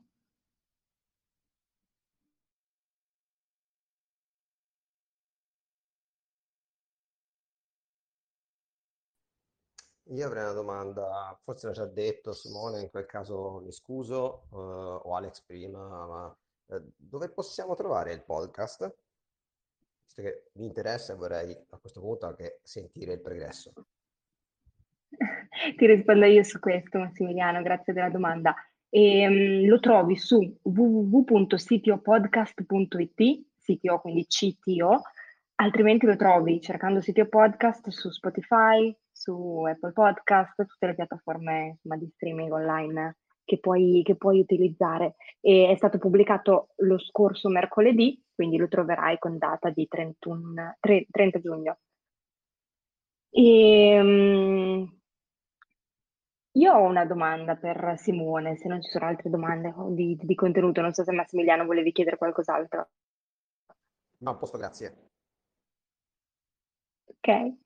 Ehm, io mi chiedevo, Simone, ci sono dei, dei downside, diciamo, di questo approccio? Ci sono degli aspetti che puoi considerare eh, non negativi, ma magari più, più delicati, quindi a cui fare più attenzione quando lo porti in ambito leadership, intendo, perché eh, appunto chiaramente hai a che fare con un team che eh, magari se non lo fai in un modo super attento, come sicuramente fai tu, potrebbe sentire, potrebbe eh, magari prenderlo in un modo sbagliato, non lo so, sto facendo delle ipotesi.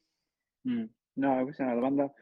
Allora, ti dico, eh, ti dico che cos'è il- l'errore comune che fanno i genitori mh, mm, con i figli quando applicano il metodo Montessori e, e perché questo penso sia anche utile saperlo quando uno è un leader e cerca di applicare questi, questi principi.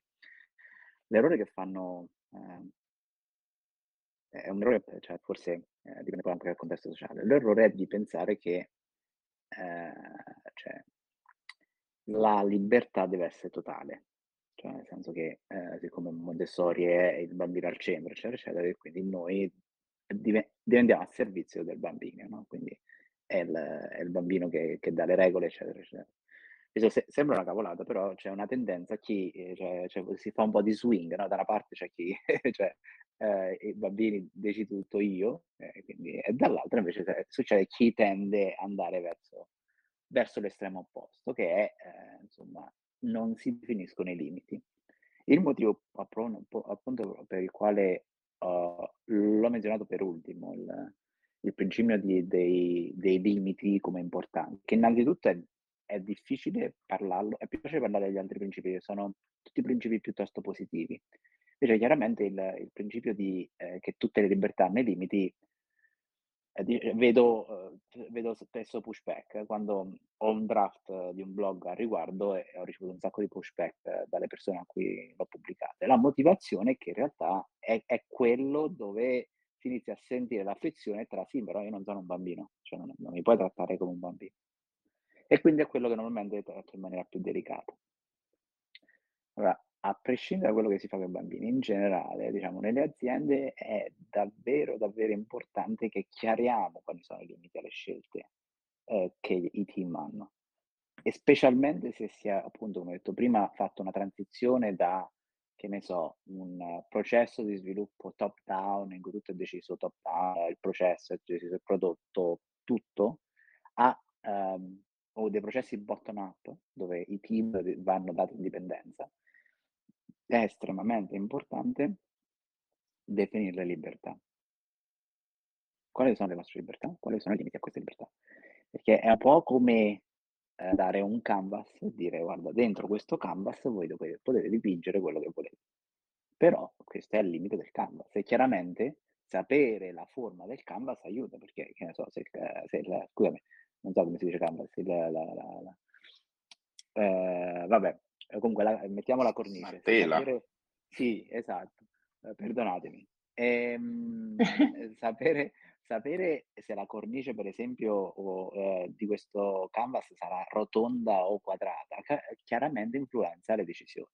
Quindi definirlo a fronte, spiegarlo. E, e questa è una cosa che vedo molto spesso, cioè chi applica principi di autonomia a livello team normalmente ha paura a esprimere i limiti perché pensa quasi che esprimere dei limiti e poi c'è una conversazione difficile che è sì, però mi hai detto che dobbiamo essere autonomi, indipendenti. In realtà è molto meglio far parlare dei limiti eh, in, all'inizio invece che dopo, come ho detto prima, eh, molto meglio piuttosto che dire no, vabbè, questo non si può fare. Quindi alla fine, dopo due mesi di lavoro, eccetera, eccetera, ti presentono una proposta e dici no, questa non si può fare perché in realtà questo non abbiamo possibilità di scelta. Cioè, quindi eh, per me questo è uno degli aspetti. Uh, l'altro ancora è che eh, comunque questa è una metafora, è parlato del metodo Montessori, che, è un uh, metodo che è stato utilizzato, vabbè, non è stato si usa per gli anziani, si utilizza in tutti i contesti in cui a volte ci si scorda che l'autonomia delle persone è importante. Um, a volte si la paura che ho quando parlo di queste cose è che uno uh, veramente no, legge quello che ci, ci, vuole leggere e inizia davvero a trattare i, i dipendenti come bambini. No? Eh, che devono essere... Quindi questo sicuramente sono gli aspetti che mi preoccupano di più. Um, questi sono i due che mi vengono in mente, Sara. Poi sarebbero meglio se fossero tre, no? Che sarà la regola del tre, però mi vengono in mente solo due. C'è qualcun altro che vuole, che vuole intervenire? Io in realtà su questo ci avrei un, un punto interessante. Ehm, cioè, qui, qui, si sta parlando di una relazione, no? Il bambino e il bambino, il genitore e il genitore, quindi mi domando, è anche questo un problema nell'azienda perché io l'ho riscontrato, cioè il dipendente sa di essere un dipendente e c'è qualcuno al di sopra di lui comunque, a prescindere, c'è il, è cosciente del proprio ruolo, cioè hai trovato anche questa come una difficoltà, qualcuno magari non è cosciente di essere dipendente in un'azienda. Eh, Rifo- riforma un attimo Alex, eh, cos'è che hai facendo... riscontrato persone... No, nel senso sto facendo un parallelismo, no? Mm-hmm. Un parallelismo con eh, genitori figli, no? Il figlio comunque deve essere cosciente di essere figlio e il genitore deve essere cosciente di avere un ruolo di genitore, no? Poi c'è, c'è una relazione aperta, si sta, però comunque ci sono due ruoli che sono differenti, cioè il genitore non mm. può essere il figlio, può, mm-hmm. il figlio non può essere genitore, no, adesso sto... Nel, mm-hmm. stesso, nel stesso, caso eh, il dipendente, cioè la persona che eh, lavora all'interno dell'azienda deve essere cosciente di essere una persona che lavora all'interno di un'azienda che non può avere comportamenti che vanno al di sopra, ad esempio, di certe relazioni gerarchiche che ci sono in azienda. Mm questa cosa l'hai riscontrata? Perché io l'ho riscontrata in alcuni casi. Mm. Allora, io penso dipende anche dal, dal contesto, no? Nel senso che vedo anche che persone che vengono da contesti diversi e poi fanno fatica a abituarsi, non lo so, eh, spesso noto che anche io, ho lavorato spesso in aziende molto piccole in cui facevo il, il, il founder, quando inizio a lavorare a livello più su aziende più grandi, poi faccio fatica a capire cioè, dov'è il limite delle mie, delle mie scelte, no? Ehm, e questo succede comune, cioè quando uno ha molte libertà in un altro contesto, viene soppiantato in un contesto dove di libertà ce ne sono ben poche e inizia a spingere, no? Fino a che posso spingere? Fino a quanto? Eh, che normalmente queste persone che poi non, magari non si rendono conto, come dici tu, eh, loro fanno nel, cioè, nel, nel buono a volte, no? Cioè, nel senso vogliono, vogliono migliorare le cose e cercano di, di fare in questa maniera. Quindi eh, sì, non, non, non, un po' non mi sorprende quello che dice Alex, sicuramente sono noti, ma io mi chiedo anche l'altro, quest'altro aspetto, cioè questo ruolo, cioè il ruolo tra genitore e figlio in un ambiente Montessori è, è che comunque il figlio viene trattato come un adulto, cioè è un, un adulto in cui però noi piano piano allarghiamo le loro scelte, no? Cioè, noi comunque siamo, cioè, decidiamo le regole in un certo senso, le regole all'interno delle quali però non è la relazione di un tempo in cui cioè, io ti dico quello che devi fare quando lo devi fare e quando cambio idea, cambio idea, cioè ci sono delle regole che si mettono e quelle poi si, uh, si stick to the rule, no? Um, allo stesso tempo nel lavoro molto spesso quando si, si, si, ci si preoccupa troppo di questa relazione tra, so, tra il dipendente che deve essere chiaro che è un dipendente e chi invece fa le regole, io normalmente noto due problematiche in questi casi. Una è Ehm, a volte, come mi chiedo quando il dipendente gli è chiaro quali sono i, mot- i motivi per le scelte che si fanno, per le regole che si mo- mettono, no? Eh, cioè quanto eh, autonomia si dà o quanta visibilità si dà al dipendente del motivo per cui certe regole sono in place, no? Eh, perché chiaramente eh, mia figlia ha tre anni, quindi eh, quando gli dico Emma, ehm, se quando esci sul, eh, so, fuori nel terrazzo, eh, la regola è che eh, devi, devi dirlo a papà così usciamo insieme. E mi dice perché? E gli dico perché è pericoloso. Poi magari se mi dice perché è pericoloso, gli dico che è pericoloso perché se per caso tu decidi che, eccetera, eccetera. Però c'è un limite, no? Ugualmente è, è importante al lavoro che le regole vengono messe e viene chiarito il perché. A volte, spe- spesso, questo lo in tanti posti, che delle scelte vengono messe, ma non viene chiarito il motivo per delle scelte. A Babino succedeva moltissimo, cioè c'erano scelte dal, dall'alto, no? queste famose scelte dall'alto, di cui molti erano scontenti, ma non era tanto chiaro, cioè, cioè a volte mancava questo livello di comunicazione sul perché.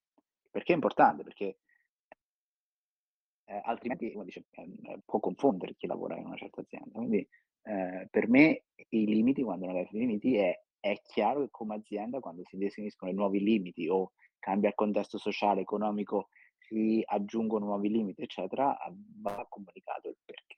Questo, dovrebbe, questo aiuta molto uh, nell'aspetto che dici tu, secondo me, Alex. Poi non lo so come la vedi, questo è quello che vedo io, sono un po' biased perché in questo anno e mezzo spesso è successo, quindi magari è successo solo, solo a me. No, sì, in realtà ero io, sono Roberto, che, che ti stavo chiedendo qualcosa, ma ah, era... No, no, non ti preoccupare. Ma era sì, generalizzando, forse ho usato anche termini non corretti. Parlavo di manager, ad esempio, è più comune manager reporters, no? Mm. Cioè il ruolo del manager, ok, creiamo un ambiente salutare, tutto quanto, ma esiste sempre la figura del manager, la figura della persona che riporta a lui. È un po' quello che dice Cesare Figlio, cioè se poi in alcuni casi succede qualcosa, comunque c'è una responsabilità del manager e una responsabilità della persona che riporta a lui, sono differenti, no?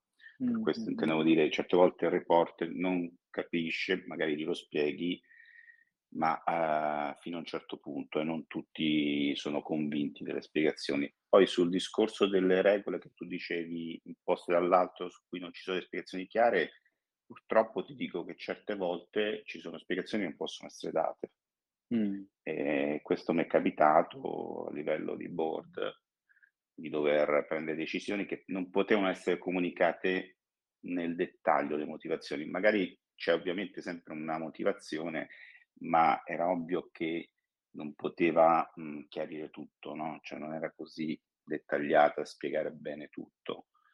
In alcuni casi purtroppo lo devi fare, specialmente quando sei insomma, ai vertici. Interessante, interessante. Eh, in quei casi non, non so mai cosa sia meglio. Eh, è chiaro, come dici tu, che a volte le- cioè, non tutto può, può, cioè, parte del tuo lavoro è decidere anche che cosa che può scendere e cosa no. Tendo a preferire un certo livello di trasparenza, però ammetto che a volte devo, devo, devo parlo di, cioè, eh, racconto mezza storia in un certo senso, Ehm, per evitare ripercussioni, insomma, eh, peggiori in un certo senso. Però in quel caso io ad esempio un po' la, la, la, la, motivazione, guarda, ci sono motivazioni che non possono essere proprio divulgate per motivi, lo dico certe volte, non l'ho detto. persone gli ho detto guarda, purtroppo certi tipi di informazioni non possono essere condivisi. È ovvio che se la persona mi dice ma io sono preoccupato che questo abbia un impatto su di me, non lo so, che domani perde il lavoro, allora è un'altra cosa, no? Mm-hmm. Cioè, allora lì bisogna un attimino sicuramente dare un po' più di informazioni e, e, cioè, e, tranquillizzare la persona, specialmente su delle finte paure, cioè paure che non hanno sostanza dietro. Però nei casi limiti in cui ovviamente mi rendo conto che la giustificazione non, non soddisfa, no? non soddisferebbe neanche me se fossi dall'altra parte del tavolo, eh, però gli dico guarda ci sono cose che in aziende e gli spiego un po' come funziona l'azienda. No? Questo un po' rientra anche nel famoso discorso che dicevo prima, spiegare qual è il tuo ruolo all'interno dell'azienda. Tu puoi arrivare fino a un certo punto, ci sono cose che pur non puoi accedere, ma perché l'organizzazione è fatta in un modo, funziona così e che non si trova un'organizzazione migliore, questo, questo è il modo di operare. Certo, quello, quando racconti così stai definendo il limite alle loro scelte, no? O limite a, loro, a quello a cui hanno accesso, che è utile, è, è utile comunque, sapere dove sono per le persone che lavorano con te. Grazie, bello, grazie, bella domanda.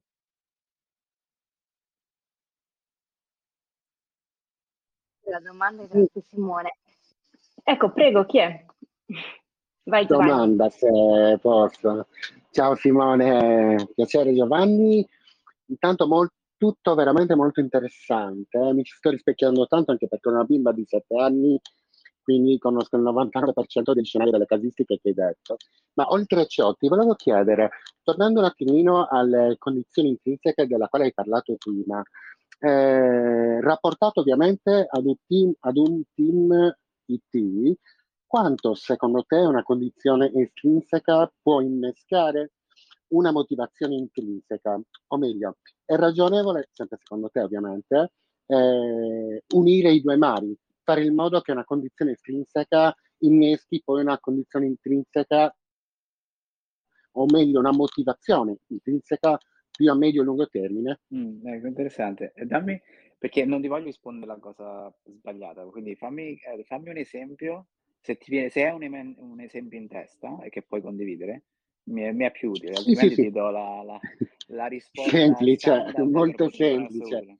In verità ho pensato a una banalità, ho pensato, siccome si è parlato comunque di, sai, passando molto al limite, si è comunque parlato, sai, di bonus aziendali, comunque condizioni estrinseche che dovrebbero tecnicamente eh, far maturare una condizione intrinseca direttamente nella persona. Ok? Quindi io penso, eh, potrebbe essere ragionevole pensare che eh, grazie ad una condizione estrinseca, quindi può essere un bonus, non per forza monetario o comunque remunerativo, eh, grazie comunque ad un bonus generico, si inneschi qualcosa internamente nel la persona per fare in modo che dia sempre quel qualcosina in più. Ok, ok, no. È, o comunque cresca utile, internamente. È utile, è utile. Il... Allora, qua apriamo un, un'enorme parentesi, quindi ehm, eh, insomma, eh, cercherò di essere breve. Um, quando parliamo di motivazioni intrinseche, um, allora, da una parte, se voi siete interessati a, a sapere di più su motivazione, c'è un libro che non è al 100% accurato, però è, è, quello più famoso, diciamo, per tutti, che si chiama Drive, eh, di Daniel Pink. Diciamo, quello vi dà un po' un'idea. Insomma, eh, in generale la, la, la, scienza poi dice un 20% diverso da quello che dice l'autore, però vabbè, non, non fa niente, cioè, ci, sta, ci sta pure. Il, le motivazioni intrinseche sono tre, cioè solo tre sono. Sono eh, il bisogno di sentirsi indipendenti, il, bisogno di sentire che stiamo migliorando, stiamo imparando, stiamo crescendo, diciamo, eh, stiamo migliorando quello che facciamo nella vita. E il terzo, il, la necessità di sentirsi connessi e la necessità di sentirsi fa, facenti parte di una certa, eh, chiamiamola tribe, no? organizzazione, team, come, come vogliamo. E questi sono i tre. Um, una motivazione è una di que- e rientra in uno di questi tre, diciamo, è, è perfetto perché in pratica parte da te, no? non c'è bisogno di, di... Dall'altra parte ci sono diciamo, tut, tutto il range di motivazioni diciamo, economiche, bonus, eccetera, eccetera. In mezzo, in realtà, se guardi la teoria di motivazione, Pink non ne parla, però eh, voi cercate ehm, eh, eh, Extrinsic Motivation Continuum, eh, ci sono un sacco di, di ricerca riguardo, quindi c'è un continuum, cioè non sono 0-1, cioè, cioè, ehm, nel mezzo ci sono varie tecniche per, eh, che sono sì estrinseche, ma che è più vicine al, alla parte intrinseca. Cioè sono cose che, eh, non so, ci, ci connettono a. Ora, eh, quello del bonus in realtà è proprio estrinseco estrinseco. Quindi eh, se mi, mi, vieni a dire è possibile, ti dico no, non, non è possibile. Eh, però sì, che... perdonami, ho fatto un esempio molto banale, perdonami, ne no, faccio no. un pelino migliore, no, giusto per farti comprendere. Allora, mi hai appena accennato appunto che uno dei bisogni interni, ecco, quindi intrinseco, è la necessità di sentirsi parte di una community o comunque parte di una tribe o di un gruppo, ok? Ora, potremmo in maniera eh, praticamente completamente eh, estrinseca eh, fare in modo, creare una situazione nella quale un team, o meglio parte di quel team, anche solo poche persone, anche solo una persona di quel team, creando una situazione nella quale facciamo, rendiamo edotto che è meglio crescere sotto questi aspetti, magari scateniamo la sua voglia di far parte del team stesso la mia era più mh, mm, a grandi linee, ecco questo, sapere se potevamo da fuori fare in modo di innescare qualcosa dentro. Sì, sì, sì, sì. Allora la risposta è sì, cioè nel senso, um, cioè, a, a, addirittura, cioè, non è che è una cosa che o ce l'hai o non ce l'hai, cioè, quello che volevo dire prima è che non è una cosa che o ce l'hai dentro o, o niente, da fuori non si può fare niente eh, l'idea dei principi di, che ne so, lavora sull'ambiente, di, lavora sulla cultura, eccetera, eccetera, aziendale, eccetera, è proprio per eh, motivare di più le persone dal punto di vista intrinseco. Per esempio, ti dico una, una stupidaggine. Eh, il rapporto, eh, poi un po' mi connetto un po' con quello che ha detto Roberto, tra legame tra le, il manager e, e quelli che riportano al manager il rapporto tra questi due, tra il line manager e chi riporta, è estremamente importante perché molto spesso lega al senso di belonging, cioè questo legame one on one. Quindi è per questo che si dicono a volte, sai, queste cose si dicono spesso, le persone lasciano il proprio manager, non lasciano il lavoro, no? In realtà è un po' c'è del vero, cioè nel senso che questa è, è avere un buon rapporto che va un po', cioè che, che, che in cui il manager si sente che il manager si preoccupa della persona proprio a livello umano, non solo a livello, cioè hai fatto, eh, quando stavo in Italia si dice hai fatto i rapportini, ehm, è molto utile perché proprio senti questo senso di connessione. Chiaro che più eh, ehm, agganci hai a questi eh, bisogni intrinseci, più la persona è non solo motivata, ma più interessata anche a rimanere. Perché poi molte di queste tecniche si usano per far, per tenere le persone in gamba, cioè per tenere quelle che vogliamo tenere. Quindi una può essere quella, l'altra per esempio è collegare fortemente, cioè aiutare le persone a socializzare all'interno dell'azienda. Eh, soprattutto sul Covid, molti lavoravano da casa, hanno iniziato a lavorare da casa eh, lavoro, eh, erano disconnessi.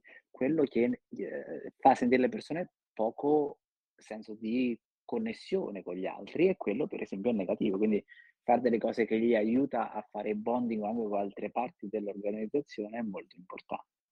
E per lo stesso motivo eh, aiutarli a, a, farli crescere, aiutarli a farli sentire che stanno migliorando, quello è un altro aspetto molto importante.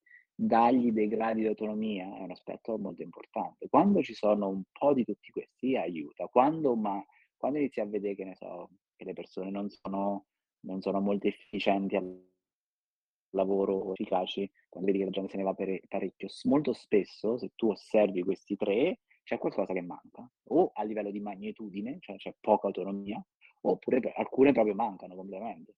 Um, quindi sono uh, tool che sono molto utili mh, per valutare proprio cos'è che manca, come mai, cioè, c'è un pattern, cioè che ne so, mh, stato in un'azienda in cui c'è un sacco di gente che, che si licenzia.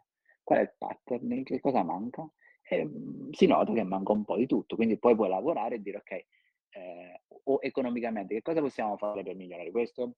Lavoriamo sul management, lavoriamo su so, dinamiche di gruppo, lavoriamo sui tool che il team usa in modo che si sentono più eh, che stanno crescendo, lavoriamo su dargli più autonomia, cioè, lavori un po' su, cioè, chiaramente quando si fanno queste iniziative ognuno ha un budget, secondo il budget vedi che tipo di iniziative fare, che modifiche fare e poi monitori no? fino a che non, arrivi al, al, punto giusto di ok, eh, la situazione si è stabilizzata, le persone stanno di più, più tempo in azienda, allora continuiamo a monitorare. Spero che sia stato utile Giovanni. Una bella domanda. Bravo. Assolutamente sì e ti ringrazio.